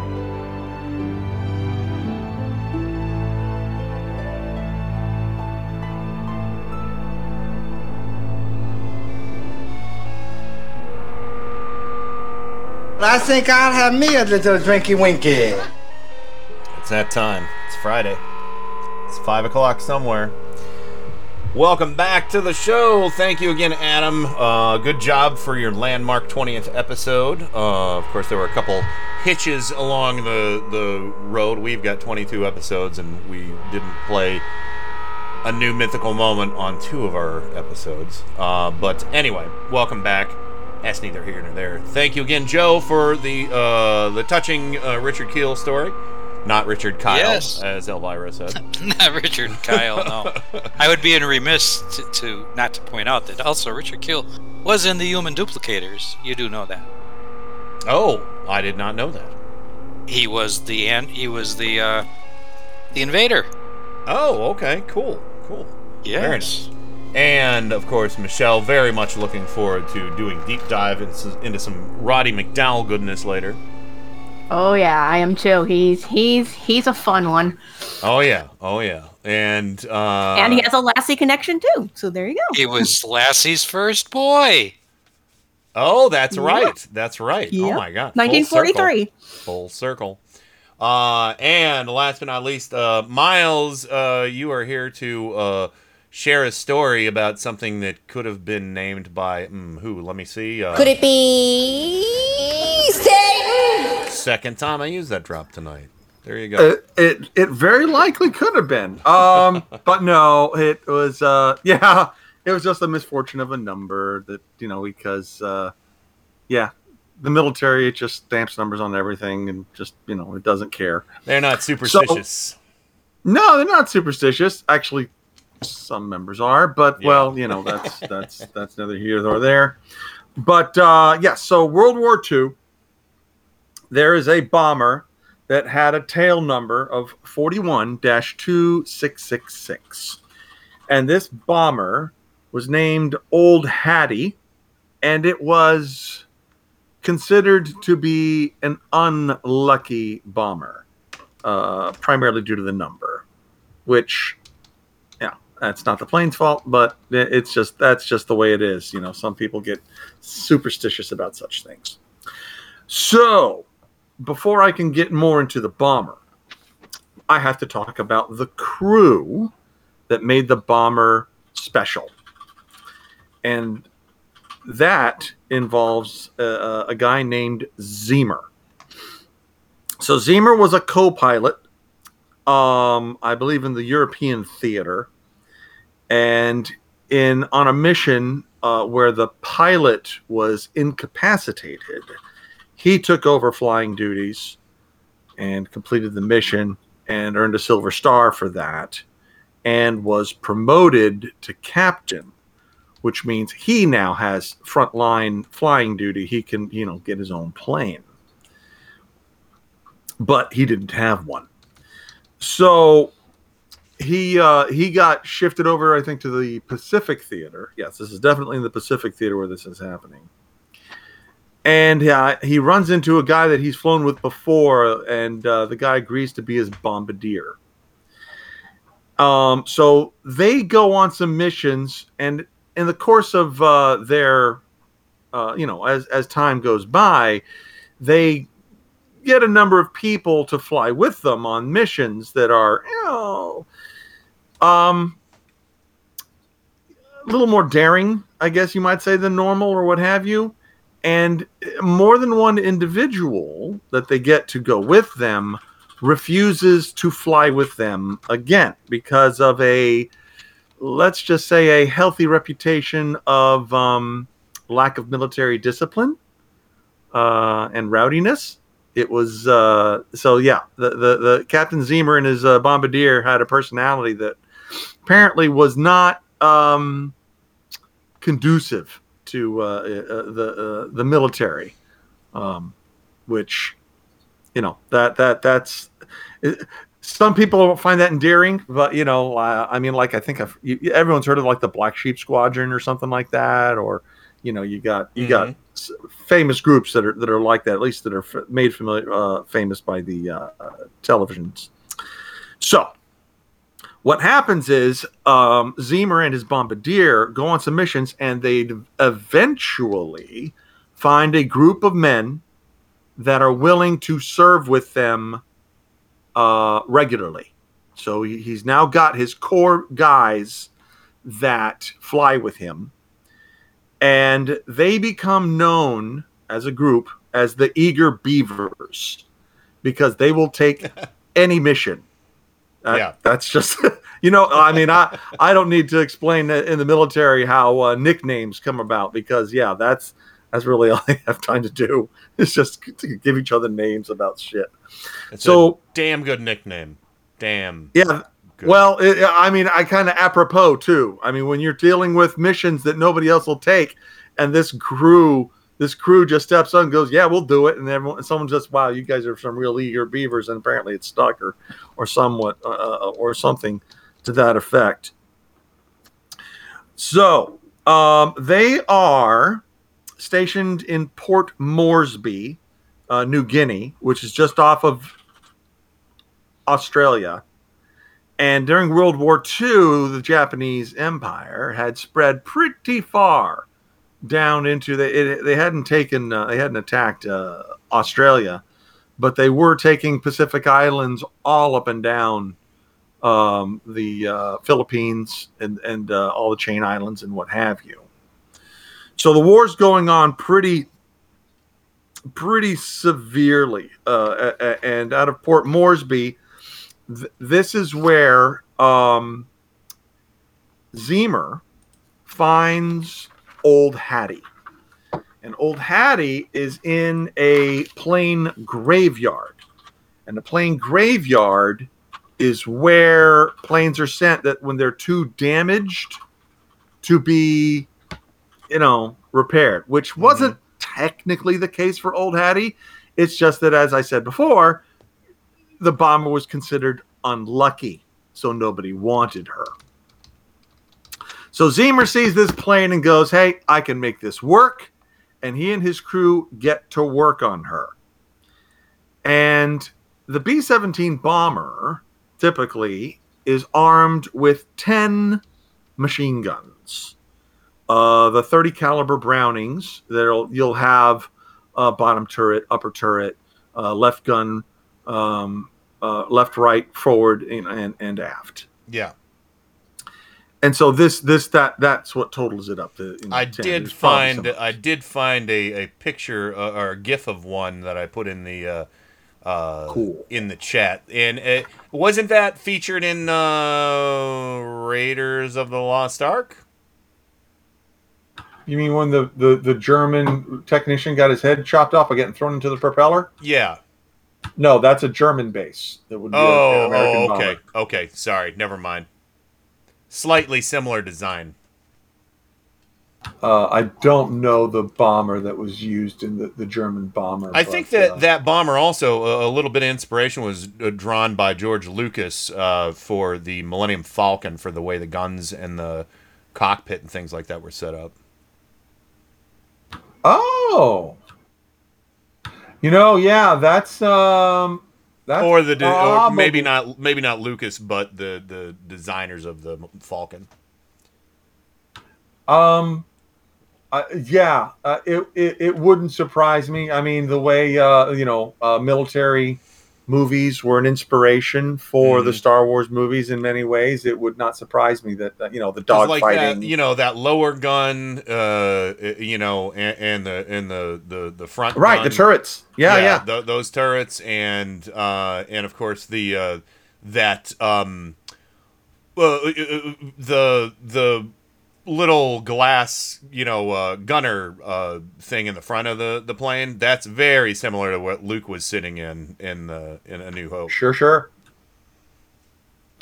Right. So so this crew, this air crew is is uh, modifying the bomber. So they um they up the number of guns. So uh, sticking out of the left, right, rear, and stuff like that are single barrel 30 caliber Browning machine guns. And they pull those out, toss them out, and replace them with twin 50 calibers. Ooh. Yeah.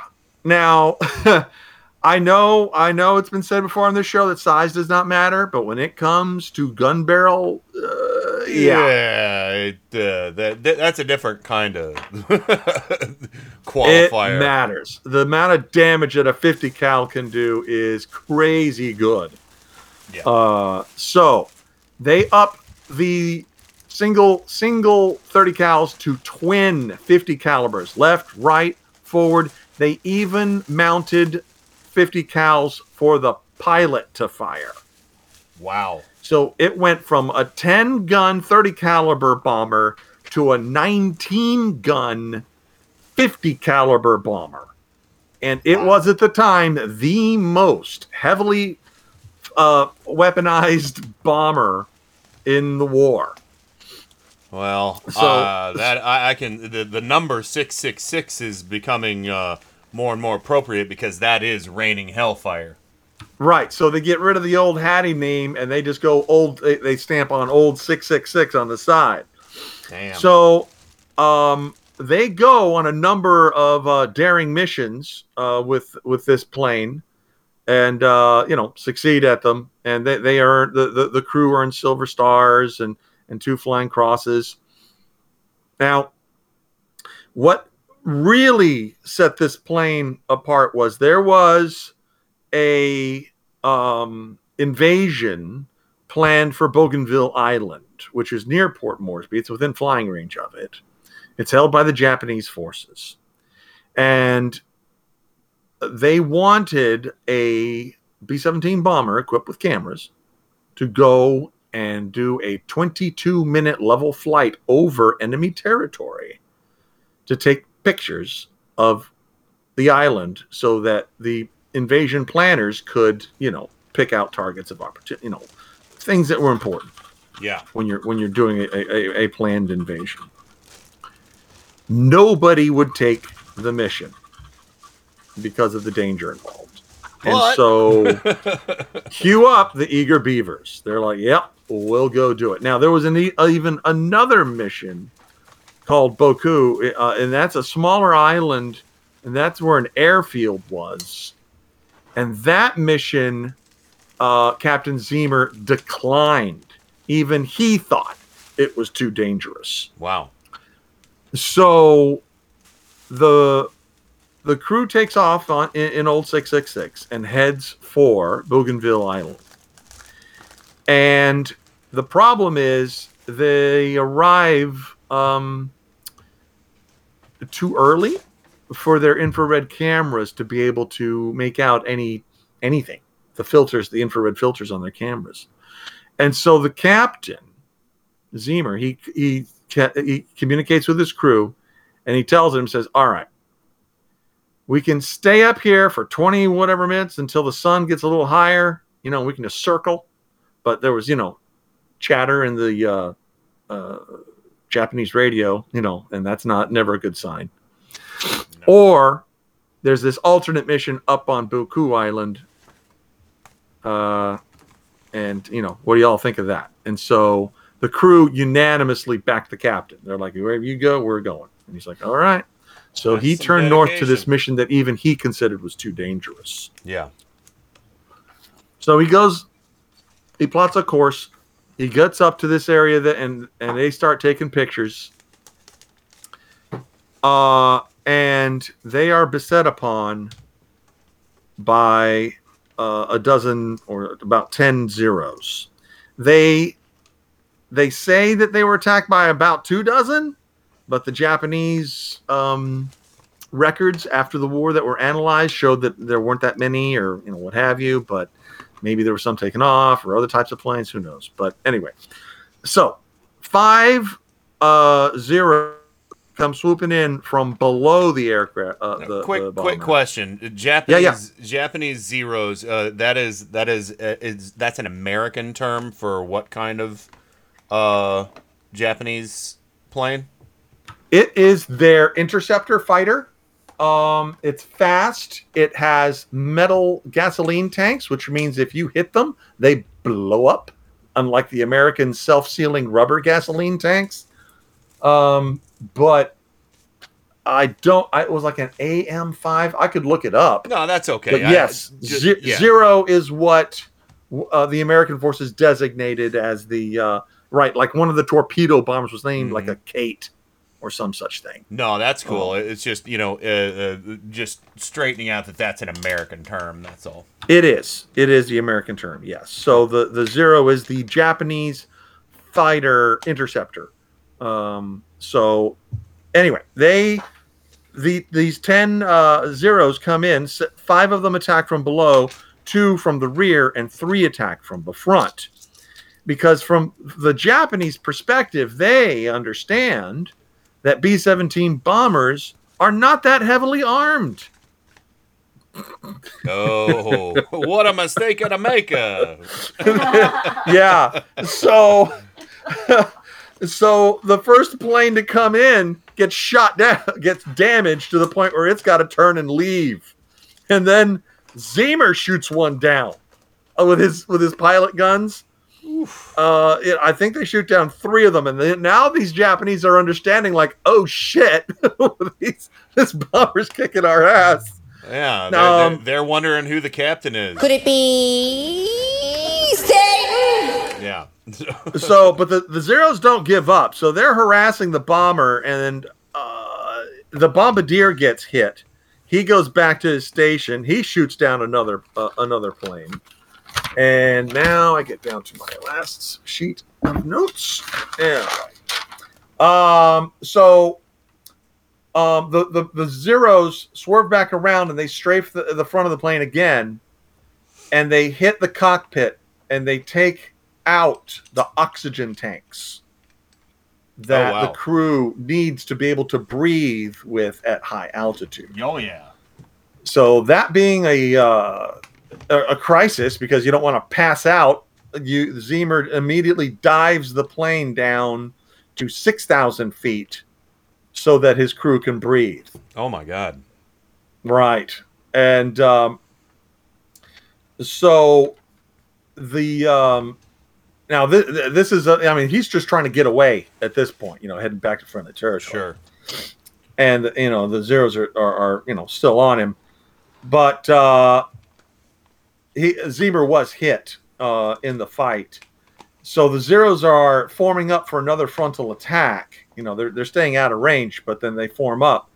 And Zeamer has a specific move he does where he banks the plane in uh, inside their firing arc, Mm-hmm. and he succeeds in this maneuver, and it allow it it causes the planes to miss him, and they go flying by, and now his rear gunners can open up on the planes.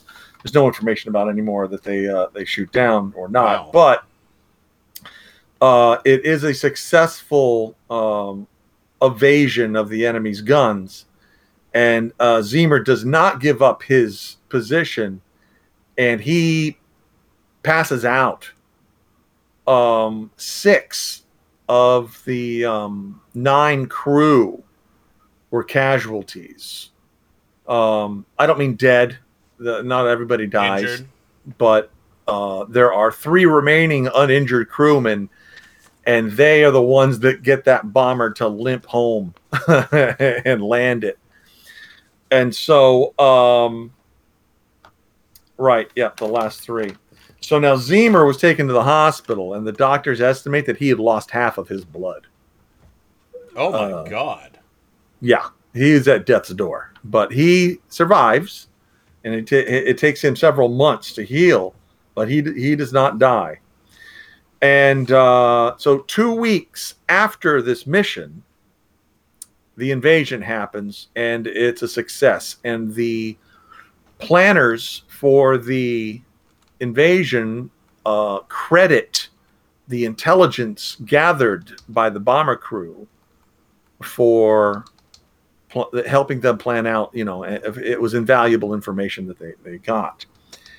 And so uh, Zeamer and the um, co-pilot earned the Medal of Honor for this mission, and all seven other uh, crewmen got Distinguished Service Crosses. I should And say this- so. Right. And so this crew is the most highly decorated American service crew in the history of the United States. Wow. uh, for for what they did. Um I say American service because there was no Air Force at the time. But, Yeah, uh, yeah. It, it was Army.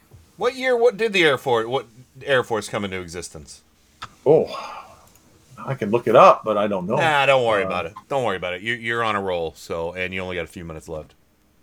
Right. Well, that's actually the end of the story um, of uh, that I have uh, for planned notes. But um, yeah, that's so. Um, I'll talk about what I want to, uh, what I'm going to talk about at the first week in October. This is a, a lead in. I, I'll find other things to talk about later in the month. But the first week in October is, uh, is anniversary for the 442nd Division.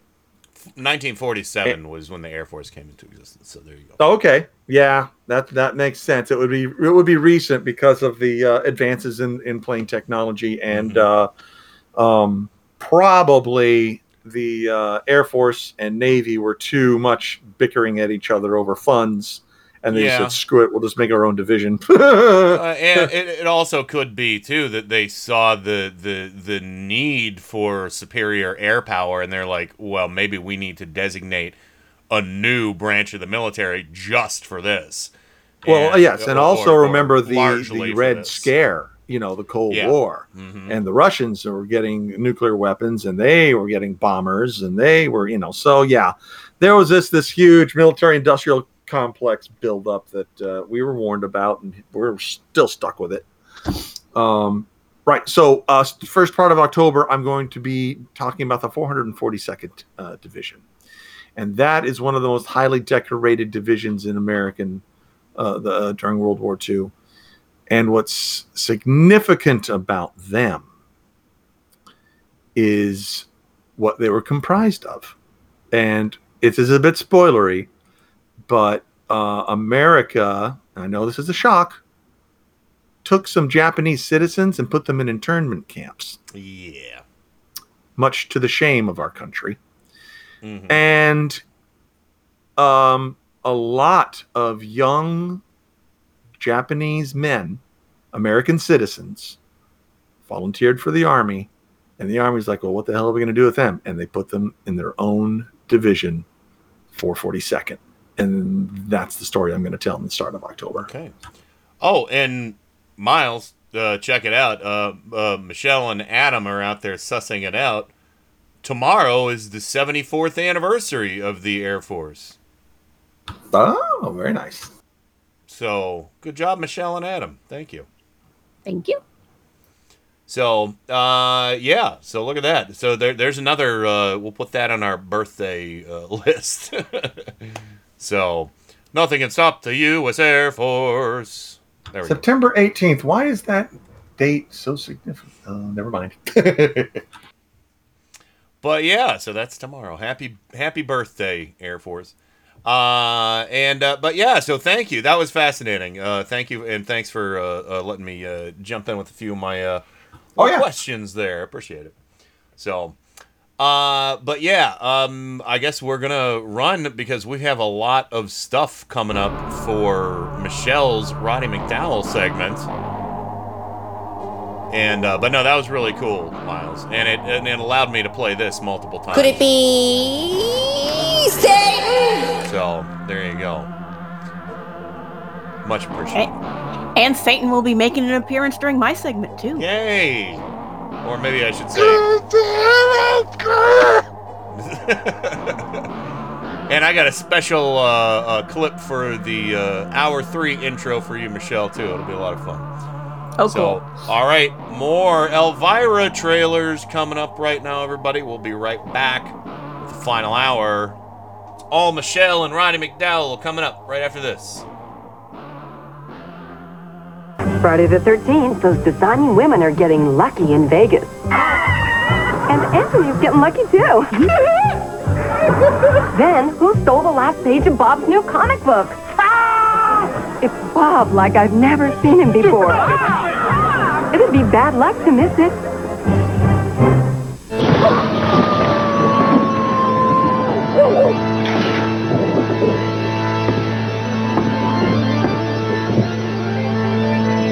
That.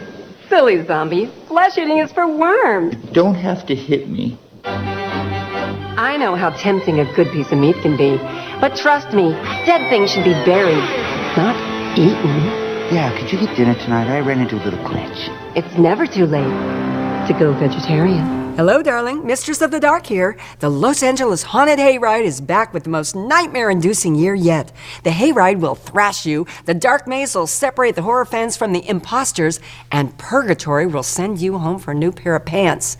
Of course, there'll be a special night hosted by little old me, Elvira, Mistress of the Dark. Get your exclusive $5 discount when you buy a sun kissed beverage. See you at the hayride. Come on in, the more the scarier.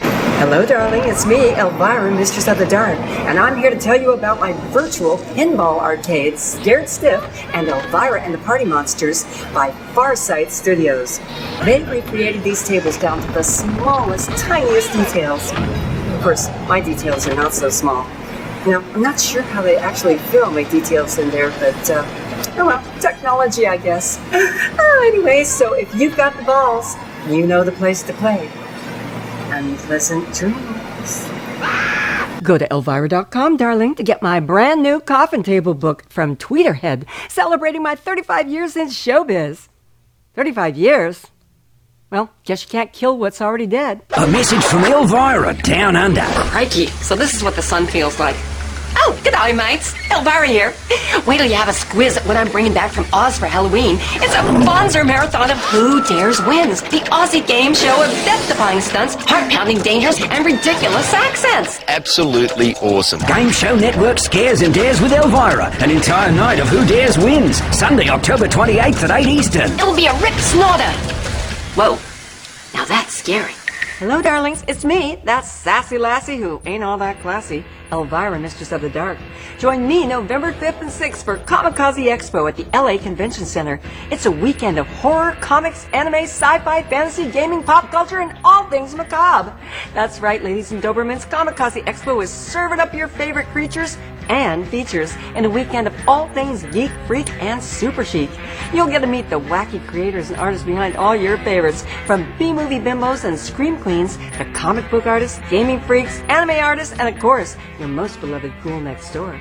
There'll be a dream list of actors, monsters, she-demons, and filmmakers for you little devils to gawk at. And you can join me for some fiendish fun with the creators from practically all the crappy, uh, I mean, uh, classic movies I ever hosted. Good thing my cup's runneth over because Comikaze is just bustin' with gaming tournaments, contests, film screenings, and panels, and so much more. For more info, visit comikazeexpo.com or find us on Facebook. See you at Comikaze Expo on November 5th and 6th at the Los Angeles Convention Center. Unpleasant dreams. Hello, little monsters. Elvira, Mistress of the Dark here, bringing a little bite back in your breakfast with this. Funko's Elvira. Funko's Elvira cereal should scare up some fun for any meal, day or night. And how's this for a kicker? In every box, you get a mini pop of me for free. You know, crunching these sugary-O's sure takes me back to when I was a little ghoul. And it tastes great too. Funkos, the tasty new treat featuring a cast of characters, including Elvira, Mistress of the Dark, yummy cereal, games on the box, a free toy inside, nutrition facts. But wait, there's more! Bowls and spoons too! What? Elvira Funkos, available exclusively at Hot Topic. Collect them all. Ah, so cute. It's going to be a good night. It came from Cleveland, Ohio. A land of strange rituals. The savage horrors of fearsome mutated beasts back from the dead. Kept alive by experimental science. Science runs amok when human beings tamper with unknown forces. Cut the power! Now at last, the real shocking story can be told. We are giving you all the evidence based only on the secret testimony of the miserable souls who survived this terrifying ordeal. A nightmare combination of shock and terror, and you're invited. Finish unto you. Something evil. We shall found our own armies, our own religion, our own dynasty, and that day is upon you. Not recommended for impressionable children. Little too long to fit in that seven second spot, but I had to do it. Love Hey, it works great. Oh my god, Conquest of Planet of the Apes, where Roddy McDowall took on the role of his uh, Cornelius' son, Caesar. Ah, magnificent. Uh, anyway, welcome back to the show. Thank you again, Miles, for the. Uh, wow, that was a hell of a story, man. That was a hell of a story. That was. Uh, I, I got to say, you kind of outdid yourself on this one. That was pretty powerful stuff. Very good. Thank you. Thank you. And uh, Joe, of course, uh, also outstanding job tonight, uh, putting a lot more depth into that uh, classic Richard Kiel story that uh, uh, you've shared with us in the past. Uh, appreciate you uh, putting it in Bob's own words tonight too. And uh, say say hi to Bob the next time you see him. I will see him very soon. All right, very very good. soon. And Michelle, all right, we are loaded for bear for Roddy McDowall tonight, and uh, I am at your uh, beck and call for uh, what audio clips we need to play tonight. Okay, um, just real quickly before I start, um, join Adam Hebert Wednesday night at 7 p.m. Eastern for another Eldritch edition of Dead Time Stories. This week's ghastly offering is the tale of Earless Hoichi from La uh, Lafcadio Hearn's collection of Japanese ghost stories, Kwaidan. They are very fun. It's a really cool story too. So Very good, and yeah, thank you, Adam, uh, for for that Dread Time stories, and of course, uh, great show art too. I wonder who'd made that. I don't I know. wonder. I don't know, but whoever it is is a genius. Yes. Uh, well, uh, you know, some extremely people talented. some people say genius, other people say You bastard. Yeah, so yeah, I think I killed somebody. But yeah, I so think I killed somebody. I know I killed somebody. All right, go ahead, Michelle. Sorry. we're about to have uh, some fun with a film legend. Um, he was born Roderick Andrew Anthony Jude McDowall Wow. in 1928 on September 17th in Herne Hill, London.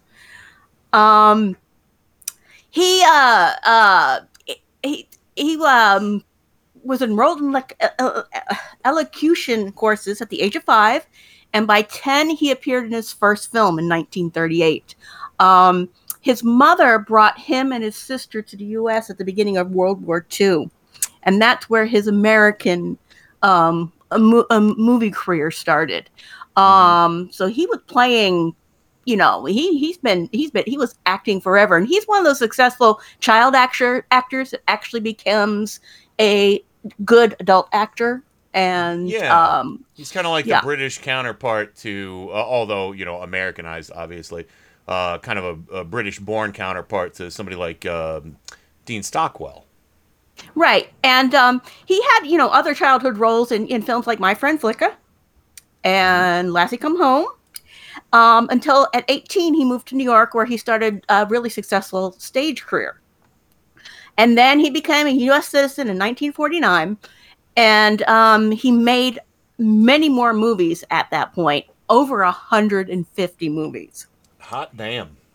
And he's also acted in television. He developed an extensive collection of movies and Hollywood memorabilia. And he published five acclaimed books of his own photography.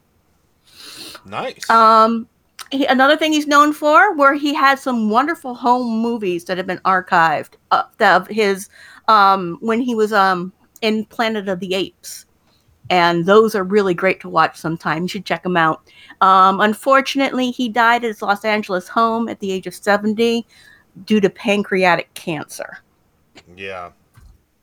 So, um, and that was October 3rd of 1998. Um, but he's he's a face that's very familiar. He has a wonderful range of acting. But the first trailer I wanted to play for you is everybody's. When you think Rodney McDowall, you think of this um, Planet of the Apes, 68.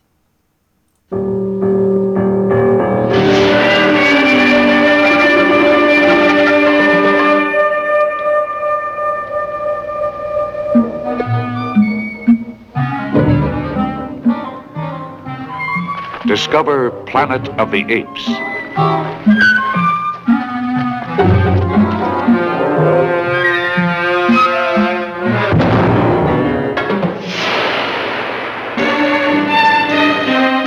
A civilization where humans run wild in the jungles. And the superior beings are apes.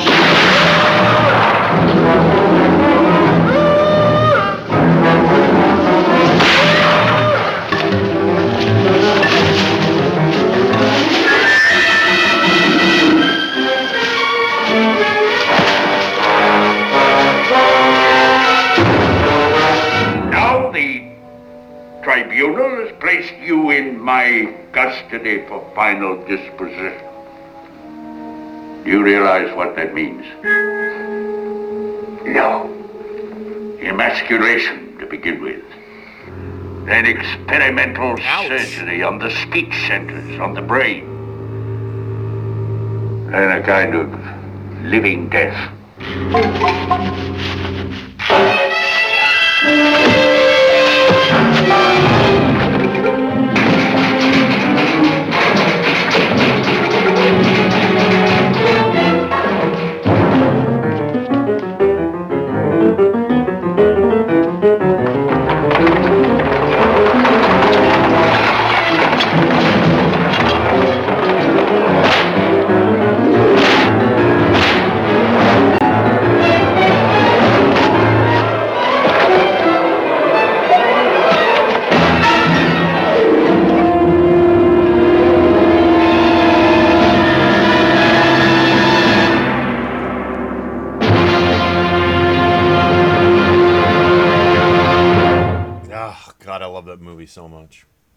Yeah, and uh, it has some really memorable scenes of it. Everybody remembers, you know, y- the- you know, the "damn dirty apes" quote, and you know, the, the Statue of Liberty at the end of it, and you know, you blew it up, you all, you know, but um, Yeah.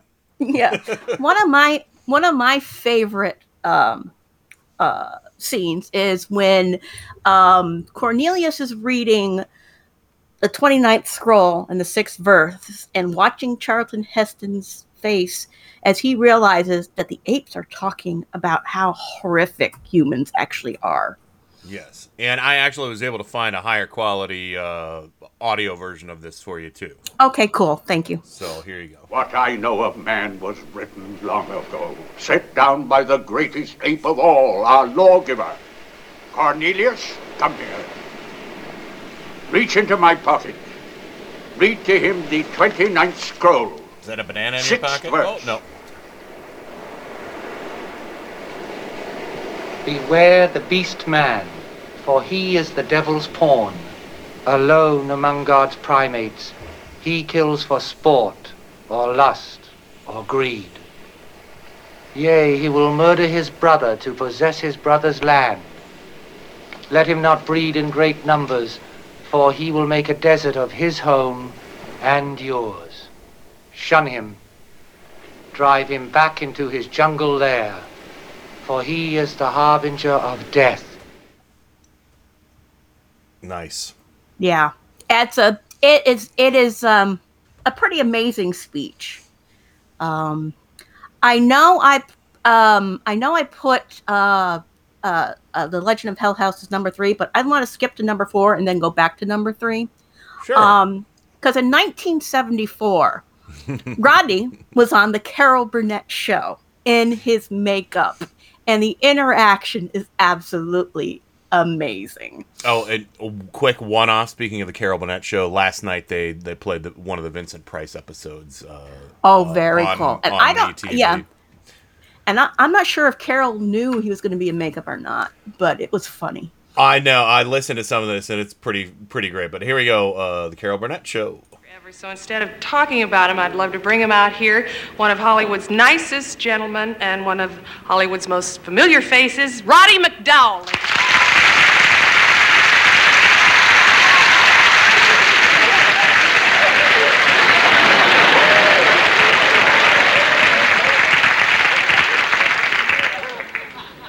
Hello, Roddy. Hello, Carol. Well, uh, how have you been? Well, I've been just fine. You know, you're looking wonderful, Carol. Oh, thank you. I... well, so are you, Roddy. Well, I should. I just spent the weekend in Palm Springs. I was working on my tan. Well, I think you succeeded. um, Roddy, you- you've done so many wonderful films. I was just curious, and I'm sure the audience is too. Uh, is there any one particular film that has influenced your life in any way? There most certainly is, Carol. There is one movie I made that had a profound influence on my life. And if you don't mind, right now, I'd like to do a scene from that movie. Oh, thank goodness. That's, that's what I was hoping for. okay, okay. Go right ahead, Roddy. McDowall.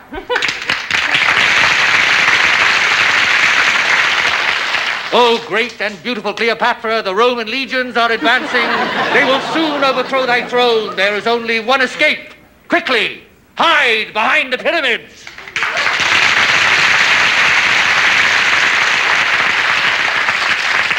Roddy, uh, am I, that's a scene from Cleopatra. Well, yes, Carol. That is my favorite film. And that's the one that's had the greatest influence on you? Well, yes, Carol. That...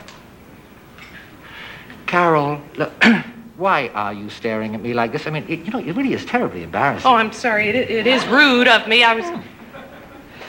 Roddy, um, would you like to see yourself right now on television? Oh, yeah. I'd like that a lot. I, yeah. I think it would do you a great deal of good. Why don't you go over here to the monitor? Just uh, look at yourself there. Carol! Roddy. Carol, why didn't you tell me? Well, I... But I've got a smudge on my chin. Figuring on your show with a smudge on my chin, that's terrible. that's better. Nice. Yes. classic, classic uh, uh, uh, goofball comedy. Love it. Yeah, and the, and the interchange between the two of them is beautiful, and it's you know for for you know, and I, I Carol Burnett, amazing, you know, and you put her with Roddy, it it it's it it just Yeah. seems to work. They're, uh, they have really good chemistry together. So Yeah. A lot Um, but- funnier than a than the plethora of fat shaming jokes that go on with other people on the Carol Burnett show. Sorry, I, I don't mean to bash that, but there was so many. I swear to God, I was watching like I, I watched like three episodes in a row. It's like every joke they had on there was like a fat joke about the person that was on, and I'm like, that's all you got. yeah, sometimes that could get you know you can get carried away with those. Yeah, yeah. definitely. So. Um, but yeah, so no. I also put the link for the Rodney McDowall um, home movies in channel for people who are interested in watching them. They're absolutely hilarious. I mean, they're great because they one of them shows him getting his makeup put on, Oh, nice. and it, it, it is pretty spectacular. Um, I bet.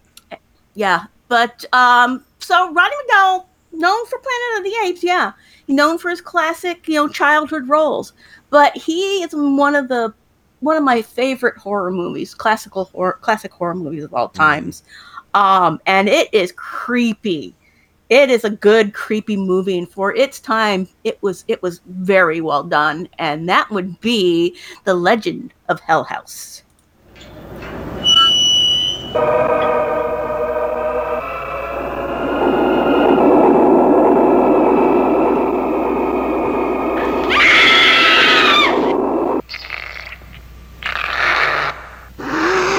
What in the name of God?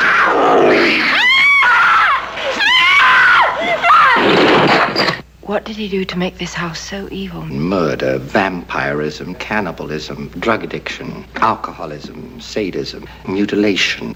How did it end? If it had ended, we would not be here.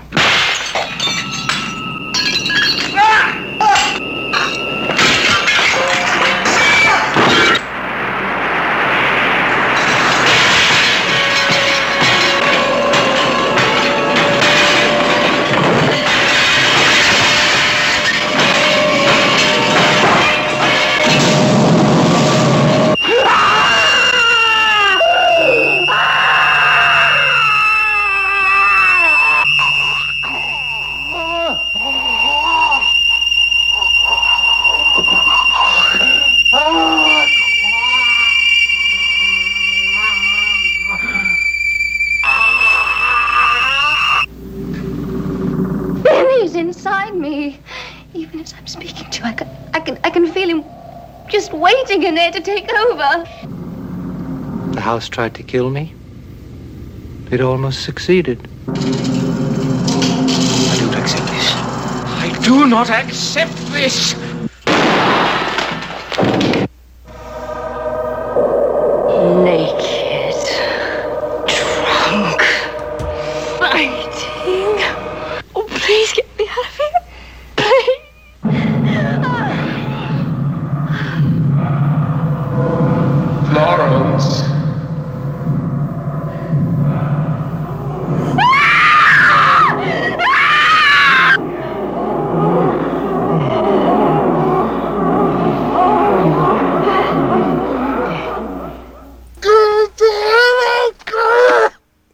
Richard Kiel is in that movie too. No, neither did I. That's kind of cool. I got I got to play I got to uh, play this movie for Susan in the lead up to Halloween. I don't think she's ever seen it, and it is just uh just a fine performance. And it, I just want to interject for one second about Roddy McDowall. Is for me as a kid, Planet of the Apes was like, you know, Star Trek and Planet of the Apes was kind of my world because you know I had the Mego action figures from both of those, and Roddy McDowall was the first person that I could recognize from his voice alone after seeing him first in the Planet of the Apes franchise and then later and I'm sure my dad was like you know who that guy is? He's the guy who plays Cornelius in Planet of the Apes. And and and I you know and I'd be like oh my god. You know so uh, I've always, um, I think that helped me because I'm really good at identifying famous voices when I hear like a voiceover on a commercial or something like that. You know, I'm like, oh, well, that's, you know, uh, Patrick Stewart or that's, you know, uh, um, you know, J- Jon Hamm. Jon Hamm does like every commercial now. Um, but yeah, it- so, so that, I think that kind of helped me like, separate the the idea that you know there's a well there's a real person behind the makeup in a mask and Roddy McDowall was the very first person I can think of in my life that had their features so obscured uh, that you know I, I was able to recognize them by by voice alone later on. So it's kind of a fascinating thing for me. Yeah, very distinctive voice, and I usually can pick it out whenever I hear him because he he's done a lot of voiceover work too. So, Yeah. um, but uh, yeah, great movie, great Halloween movie. Um, Mm. very creepy. Uh, Yeah. even has Black Cat in it, so you know Tennessee and Loki can you know cheer on their brother. But- sure, they're they're they're brethren. Yes. So, um, but yeah, I would definitely put that on a list. If you've not seen it, go ahead and watch it some spooky night. It it, it is a fun movie to watch, and uh, he plays a very intense role in it. And I think for the last uh, clip for the day, I mean, cla last clip for this, this yeah, Good. This is Not this really. is it came from Yeah. Cleveland, not time for go to bed. Um, yeah, no, So. The yeah, the, this is this is going to be the last clip for this segment, I think. Um, he um, in 1980 he was on Fantasy Island, and he had a recurring role. I think he I think he was on three episodes, but he played the devil, and uh, him and Mr. Rourke clashed heads constantly. And this one is funny. It's a little I the way it hit me, it, it felt a little right to life, but that wasn't really a big as big a thing Mm. back then in the 80s. So this um this is from the episode um The Devil and Mandy Bream slash Instant Millionaire. And this is Mr. Rourke versus Satan. Could it be Satan? Fourth time. They are clinging to each other in the face of the unknown, each bravely giving comfort to the other. Why, Rourke, you are an incorrigible romantic. If you mean that I am in love with love, you are quite right. Don't get me wrong. I find love very useful. Without love, there would be no temptation. In my business, I couldn't get along without it. On the contrary, love is the creative energy of the universe. Without it, life would be hell, and you would have won long ago. Someday, Someday, when all mankind really learns to love, you will finally be destroyed. I am not the one facing destruction here. Your time is almost up.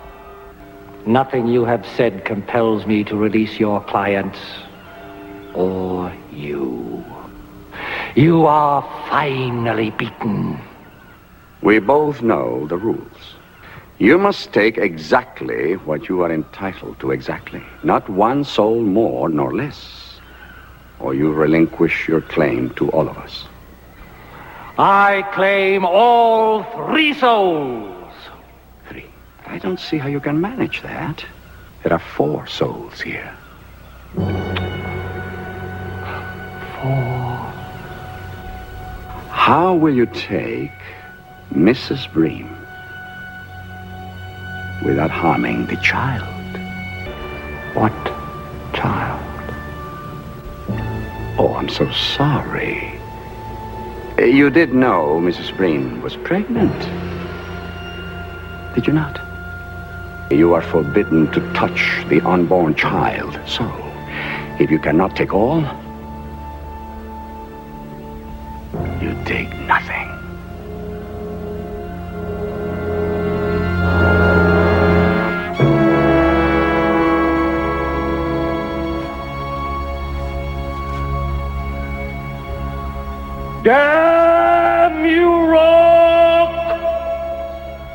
Is that not what you have been trying to do? You lose again. You can't take any of us.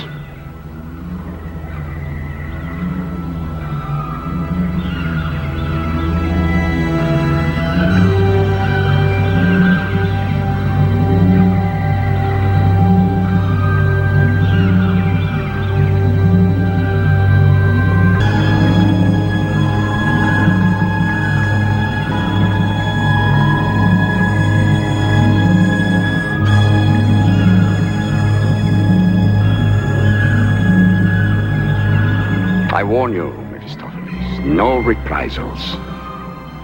The Breams are free of you forever. You hurt my feelings, my dear Rourke. I know the rules. Even my worst detractors must admit that the devil is a damn good sport. Thanks for the game, Rourke. We will play a game. We have all eternity before us. And sooner or later, I'm bound to win.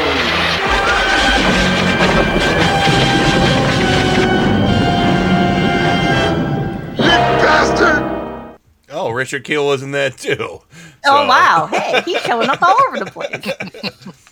And uh, I just posted in the chat. Let's not forget uh, Ricardo Montalban and Roddy McDowall worked together in Escape from Planet of the Apes and Conquest of Planet of the Apes too. So they had a history together.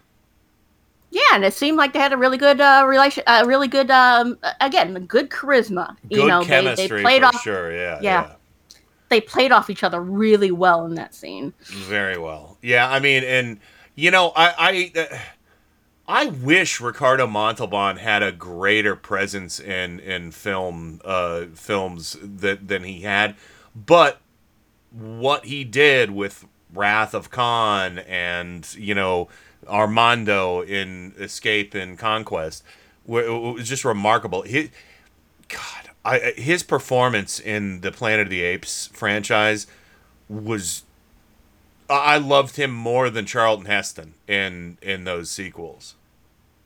You know, Yeah, so uh, you know it's like you know obviously Heston was only in the first two, very very briefly in the in the Beneath Planet of the Apes. Um, but uh, yeah, it, it- you know what what I think what he brought to the franchise was even cooler than what Heston did. I I don't want to knock Heston, but um, Charlton Heston was kind of one of those actors where he's always Charlton Heston, you know.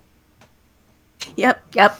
But um, yeah, uh, um, uh, has a very iconic uh, uh, way about him, which which helps out a lot. a, a, a regal, uh, you know, quality that's uh, kind of unmatched by others. And he was fit AF. oh God, yeah, he was ripped. Wow. yeah, even it, it- you know it- when he was older on uh, Wrath of Khan, my lord, I don't know how old he was on that set, but he was in the best shape of anybody there, I would say. Yeah, yeah. he- Oh, George Takei may have given him a, a run for his Mm, money. That's but true. Yeah. Yeah. that's true. Takei and uh, a couple of the younger actors, maybe, but uh, but Montalban was pretty ripped. So, Yes. but uh, but no, that was great. That was fantastic, Michelle. Thank you. I forgot that he. Uh, how many episodes of Fantasy Island was he in? I think three, maybe four. That's too cool. That's too cool. I, I forgot about that, and uh, I appreciate you uh, jogging my memory. But um, we probably should go to the break to try and get to as many of your other clips as we have, because we do have another six clips, I believe. And Yeah, um, a lot of Fright all- Night. Yeah, they're not all that long, so I think we can do it. So And yeah, and and another horror movie he was in. Yeah. So, So, yep. we have our second birthday trailer break, our horror trailer break. You got your notes raring to go. Yes, I do. We've got some. Cla- we have a classic in this one. We have a, uh, a September fifteenth, nineteen oh seven birthday for a Miss Fay Wray. So we're going to be doing some King Kong. Um, we have a uh, a nineteen forty seven September fourteenth birthday for Sam Neill in the Mouth of Madness. You'll love And that I- Oh, I have an insane one here for Mr. Walter Koenig. He was born in 1936 on September 14th. This movie is bat crazy. It is called Mad Cowgirl. Speaking of Star Trek, Chekov in Mad Cowgirl. So, Yep. all right, here we go. Uh, and Richard Kiel also features heavily in this break. See? I told you. We'll be right back.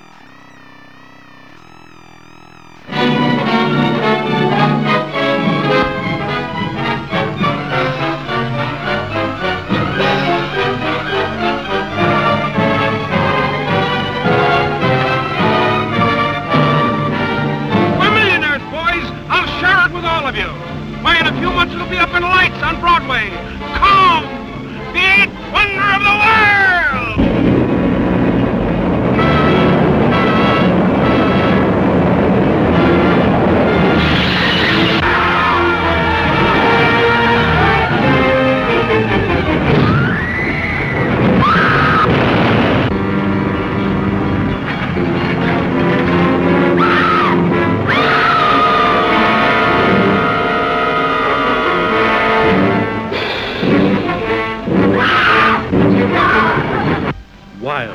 Weird, wonderful.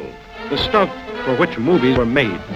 Adventure to make you wonder if it's true, while your eyes convince you that it is. Truly, the thrill of thrills. Don't miss it this time.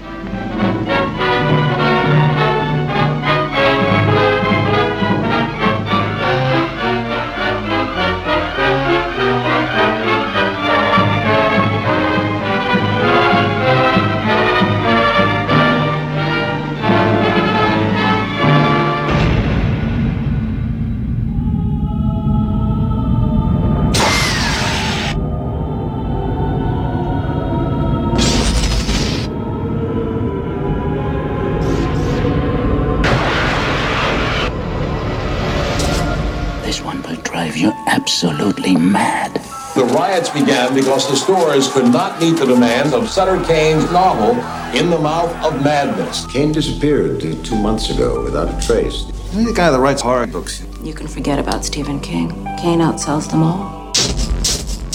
I need to know if he's alive or dead, and I need that book. It's a setup. It's a just a, I I just have to work out how it's set up. Kane's writing has been known to have an effect on his readers. See this? It's a map. This whole thing has been staged. You just get out. This is not reality. It's all happening for real, Trent.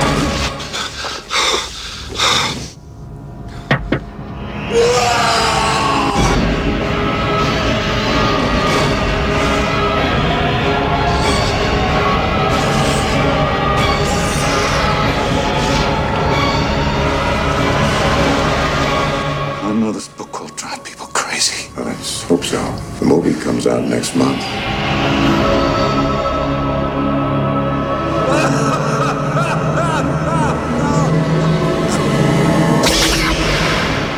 The BSE th- threat to humans in this country is so remote that there is a better chance you'll get hurt crossing the street to get to the grocery store than by the beef you buy. There will always be pain and suffering. There will always be evil in this world. The girl with the thunderbolt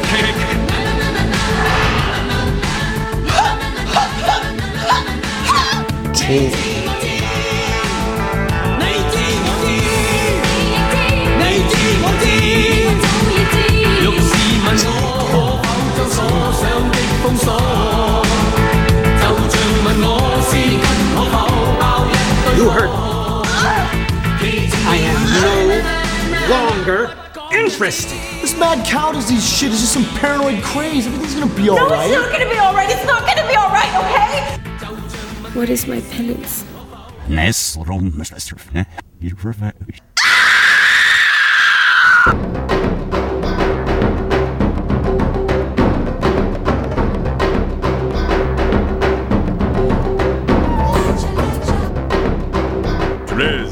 become the girl with the thunderbolt kick, then you must kill the ten tigers from Kwantung.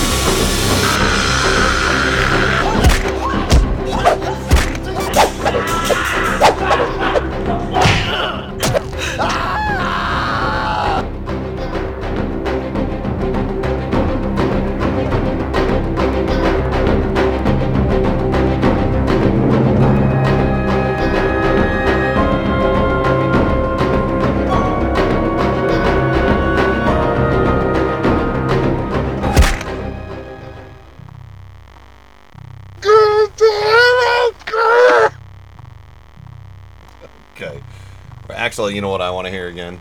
Um, We shall found our own armies, our own religion, our own dynasty, and that day is upon you now! Yeah. nice. Mm, beautiful.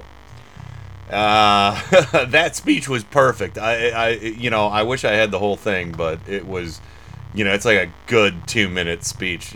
Uh, trying to, the the humans are trying to talk uh, uh, Caesar down in Conquest of Planet of the Apes, and he's like, "Oh no, oh no, no, no, we have something new that's happening right now."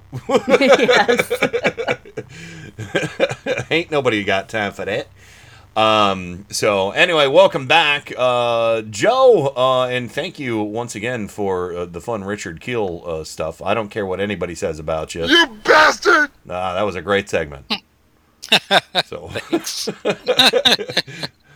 and Miles, I appreciate your uh, loosely satanic uh, World War II stories. Fifth time. Could it be Satan? There you go. Thank you. good. A little, little history into uh, some uh, history of violence. Um, and Michelle, back to you on the Roddy McDowall front. Yeah, so we're we're getting into now some of his his um, more recent movies, you know, in the in the eighties and such.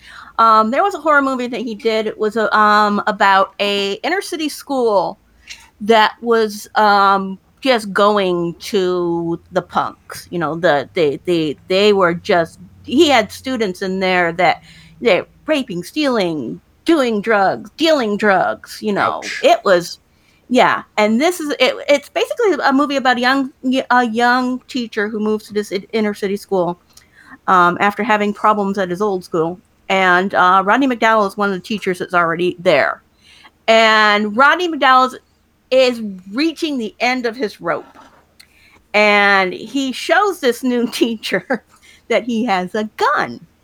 Well, one day in class, he snaps and he figures if they're not going to listen to me normally, I'm going to force them to listen.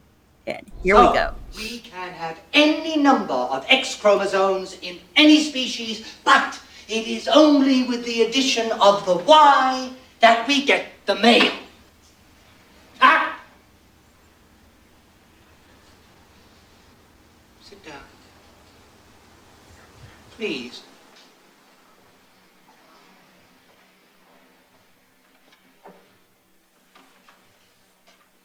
Excuse me. Excuse me, please. Let me through. No, I'm sorry. I'm, I'm, I'm, I'm calling in the police to handle this one. No, let Mr. Norris talk to him first. There are students in there. Yes, and that is Terry Corrigan. That's not a maniac killer. Let me have a chance. Come on, he's my friend. I'll back him up.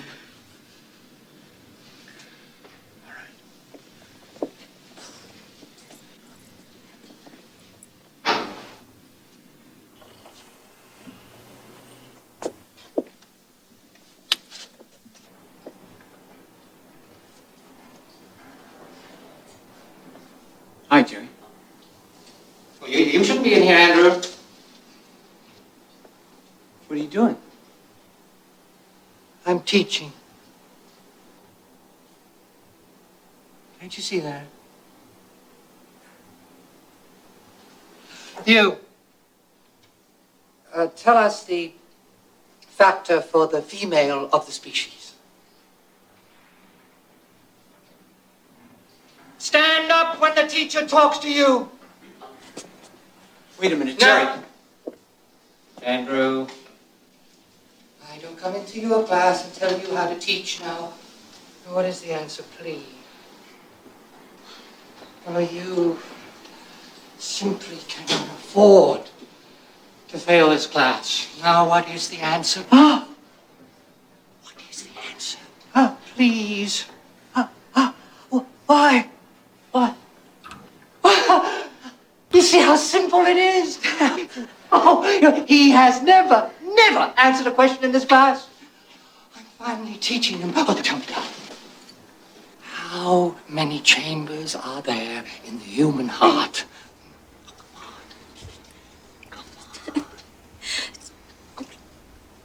Four. I, th- I think four. It's wonderful.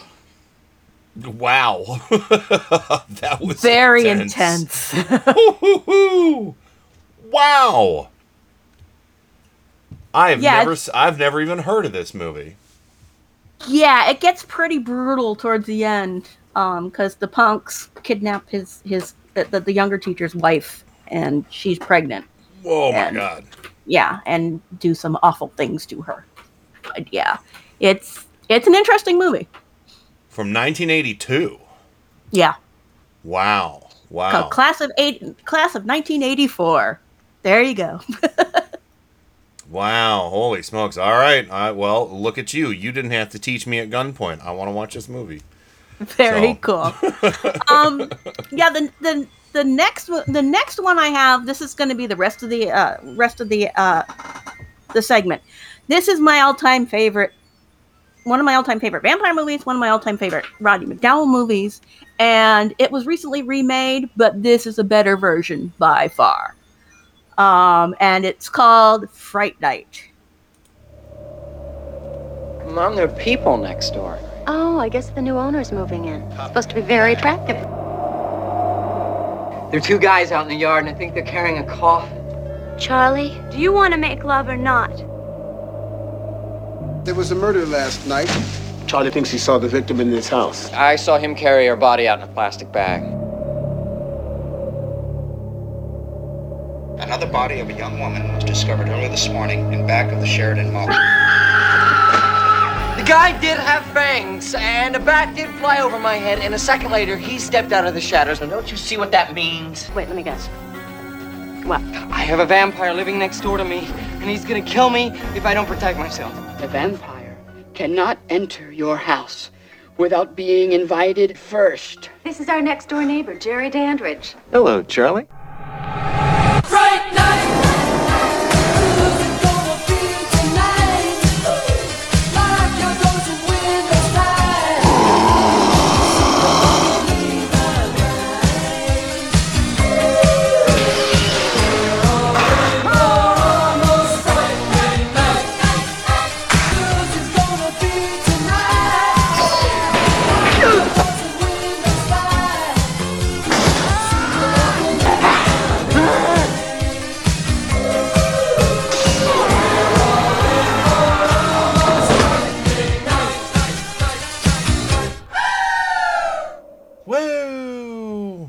Richard Kiel also was in that. Uh, no, he wasn't. You bastard! Yeah, very very 80s soundtrack, a lot of fun songs in it. Oh, I Um, love those 80s soundtracks so much, Michelle. You know me. I mean, ugh. So good. Yeah, and I, I, I have the soundtrack on cassette. Um, I think I have it Oh. on CD as well. So Nice. Um, I I have the original movie poster from the movie theater. So um, yeah, it, it's one of one of my faves. Um, and the really cool part about this movie, uh, you just heard um, you just heard Charlie, and Charlie's the one young man that has a vampire move to move next door to him. Yeah. Um, I think his name, I think the guy actress playing him is William Ragsdale, if I remember correctly. And Chris, um, oh God, Chris, it's not Sarandon, but it's close to that. Uh, maybe it is Sarandon? I no, I think it is Chris Sarandon. Okay, Chris Sarandon plays the vampire, but Rodney McDowall steals the movie because he is playing the aging horror movie host, Peter Vincent, the vampire killer. And he is having money trouble. It is Chris And- Sarandon. Okay, yeah, so Peter Vincent is amazing, and he um, is willing to go check out. Uh, uh, uh, uh, uh, Charlie's friends pay Peter to go check out this guy and perform a fake vampire test on him, and that would require this man to drink holy water, which is just fresh, you know, water out of a fountain. But Peter, uh, Charlie thinks it's real, so here we go. Well, bottoms up.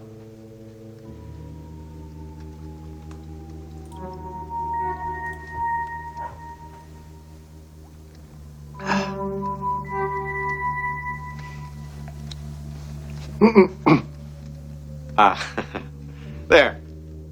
Satisfied? Oh, Totally. Well, now, Charlie, you saw that. Are you convinced now that Mr. Dandridge is not a vampire? It can't be. Uh, but, Charlie, you saw it.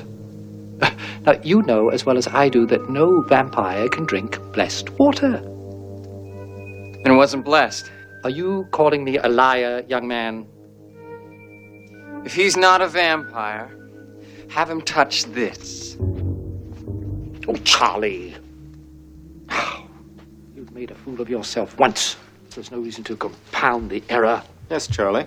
You've already caused your friends quite enough pain.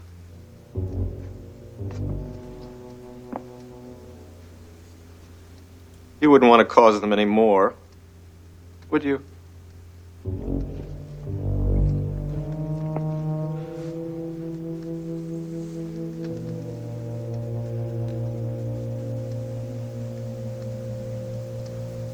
No. No,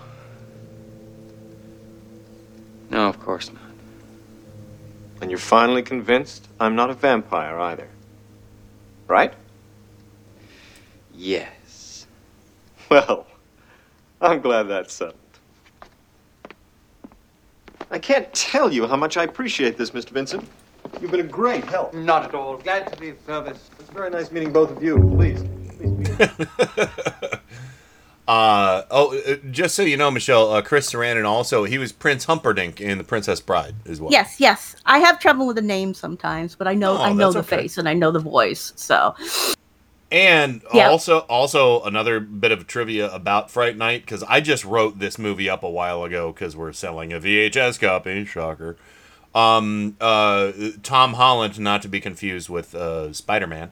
Uh, Tom Thomas Lee Holland, born July eleventh, nineteen forty three, also directed Psycho two and Child's Play.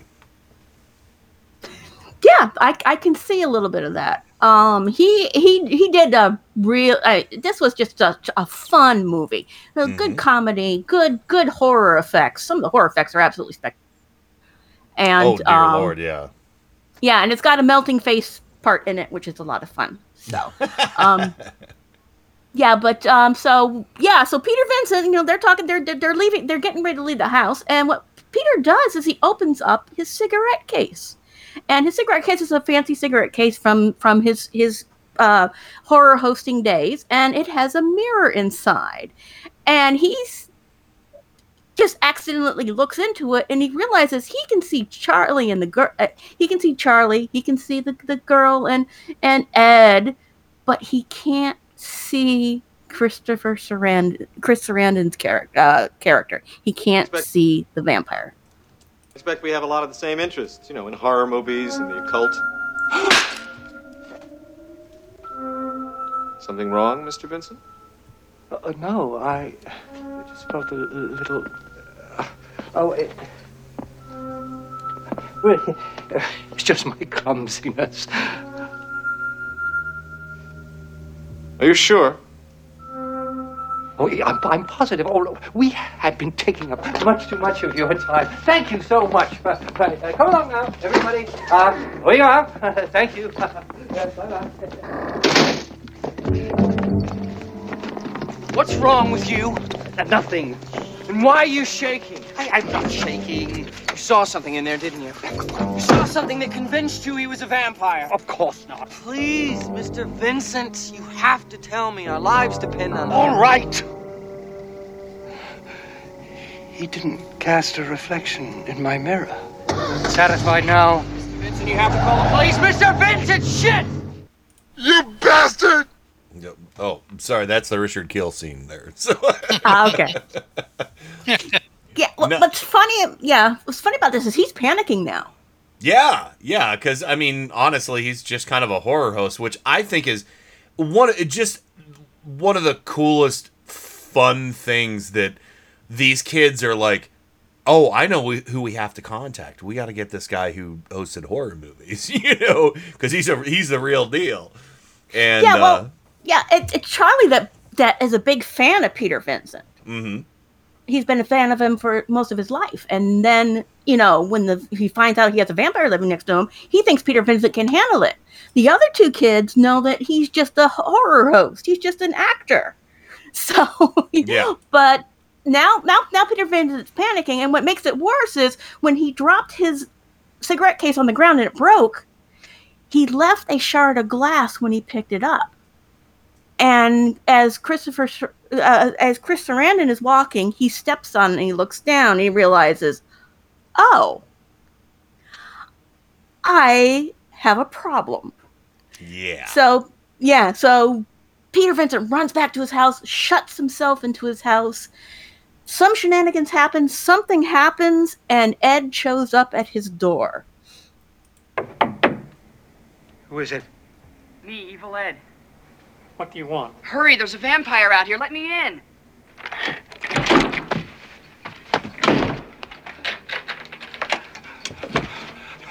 What are we going to do? What are you gonna do?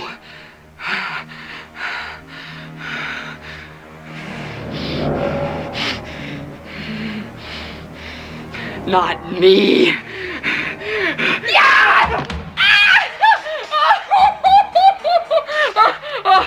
Oh. Oh. Now, I used to admire you. You know that? Well, of course. That was before I found out what a fake you were. Peter Vincent, the great vampire killer of.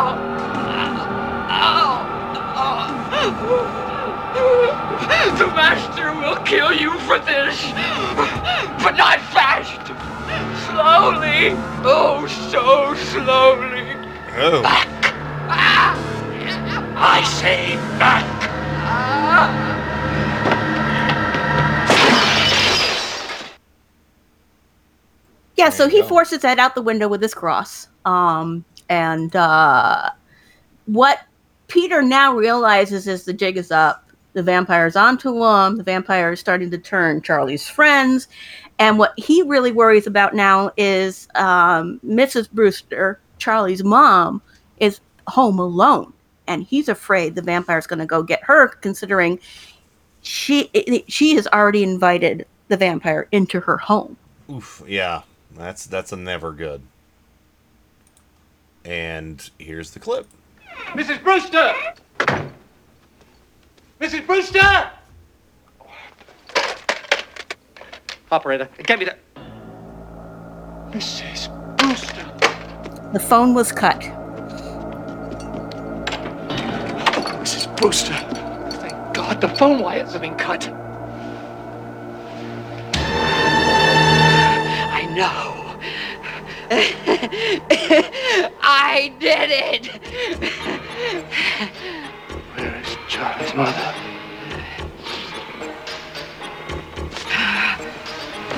Oh, well, apparently she's working nights. But she left a note. Uh, uh, oh. Here's dinner's in the oven.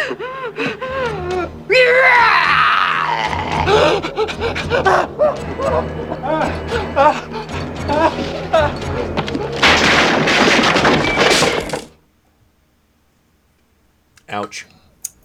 Yeah. So, and then more shenanigans ensues. Uh, he falls on the table, breaks the table, and luckily it's a wooden table. So as Ed jumps for him, he kills his first vampire. There you go. Yeah, splintered uh, wooden table uh, might make a stake or two. yes. And it, yeah, it's it, it is a fun movie. Um, it's got some great scenes in it, some beautiful makeup. Um, some of the vampire changing scenes are absolutely stunning, and um, it, it it and the comedy is great. So I, you know, if you haven't seen it, enjoy it. It there are some gory parts in it, I will admit, but it's more more over the top gory without Yeah. trying to be too anatomically gory. So there you go. Yeah, and you know, and uh, again, uh, th- I think the this segment, your segment, pairs nice with with mine in the fact that uh, we've got some comedy horror stuff. Although the Elvira movies are not gory really at all, it just plays a lot into like horror tropes and things like that. And I think this one does as well. So And Uh, and and two horror hosts, one fictional, one fic, fic, fictitious, and one real horror host. Yeah, so so, you go. I suggest uh, a double feature uh, recommended by um, Michelle and myself. Do uh, Elvira, Mistress of the Dark, and Fright Night. I think Yes, that would be, be a perfect. great double feature. Actually, the next party we have, uh, where we uh, have movies outside, I think that's going to be our double feature. That would be very cool. Even though uh, Elvira, Mistress of the Dark is already a double feature, so I guess it would be a triple feature. Yeah. Yes. Definitely. that's that's how they advertised it. so yes. and yeah, Susan says this is her first scary movie she went to see in a theater in Baltimore, Maryland, uh, back when it first came out. So That is most cool. Yeah. Um, When I worked for the movie theater, it was one of the movie posters that I was able to pick up, and it made me so happy. I'll tell you what, Michelle, if you ever decide to part with any of your, any of your movie posters, you probably could make a small fortune off of them. Uh, I've got a lot that I don't even put up. Yeah, well, there you go. You might want to see about uh, you know taking some pictures and slapping them up on eBay. So, um, but uh, unless you feel like hanging on to them, of course. Well, some of them weren't uh, are not in the best condition. They didn't store them properly. They folded them up. Yeah. So there are fold lines in most of the posters I have. That's One of them was really torn up, and it's a shame. Yeah. I had a, I had a uh, Nightmare on Elm Street Dream Warrior. That is, uh, you could probably still get a decent amount of money for it because I don't. No, I people- can't. It, it's it's really messed up. Mm, it's tore, and I've had to tape it back together. And I actually just hung it out in the garage, so it's in pretty bad shape. Well, there you go. So you know what I have? I don't know if uh, I I have um, a video store uh, vinyl banner for Ed Wood uh, that I hang in my garage. I think I might have sent you a picture of it before, but um, it's actually like from when the when the movie came out on VHS. Um, the it, it came into the store that I worked at. I worked at a grocery store that had a video rental in it, and, it, and um, I was like, I want that banner now, and I just took it. Yeah, when we showed Lost Boys, Mhm. and so I got the Lost Boys poster, and um, I couldn't get the Alien poster. I wanted to the Oof. Aliens poster, but I, I got the Lost Boy one. And even back then, when it was just come out, somebody offered me 150 bucks for it. Nice, nice. Well, they knew, they knew. Well, I'll tell you what, we are at the end of the show uh, right now. But Michelle, that was spectacular. Great stuff uh, from Roddy McDowall. yes, and he's so amazing. I just love his catalog. And he was in for Cat from the, the Cat from Outer Space as well. There That's you go, right. Disney movie. and that was a black kitty too. So, wasn't it? Wasn't that a black cat in that movie? No, no, I think it was a tiger. I think it was Oh. a uh, a tiger stripe one, uh, but a, a, a like a brownish tiger stripe. Gotcha. All right. Well, Michelle, what do you have uh, on the way out uh, before we end the show?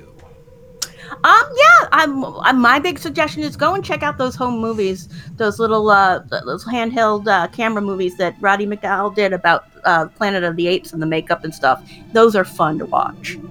Oh yeah, indeed. And ooh boy, Halloween approacheth too, Michelle. So Yes, Looking forward to seeing your decorations.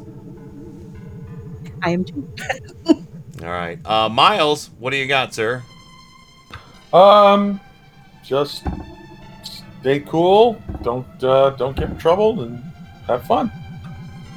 I concur. I concur with that. So, and Joe, thank you uh, once again uh, for uh, again uh, giving greater detail to the Richard Kiel uh, friendship with Bob Weatherwax. What do you got on the way out? Oh, well, we have the uh, Tim Cormaw show coming up Sunday. We're going to explore rapper research. There you go. Oh, okay. Very good. Yeah. Oh my goodness. uh, put that. In Oh, your sack. lovely. Yeah, yeah. It's a you know, we call it Ballsgate. you know. The- Well, there you go. Just don't do a, a split and tear that um, in a dance move uh, by landing on your keys, like Andy in The Office. Uh, No, no, yeah. no. You got to swing those forward. sure, sure. Or just put them on the back of your truck. That's Uh, right. Or as Jim Ward would say, don't drag your yam sack through the brambles. Don't drag your yam shack through the brambles. Uh, yeah. Uh, anyway, we gotta go. Uh, thanks everybody for tuning in tonight. Uh, thanks uh, to all my co-hosts, Miles, Michelle, and Joe. And uh, I hope everybody has a terrific weekend. We will see you next Friday, and we are just gonna get bigger, better, and more fun going into Halloween. So uh, check it out.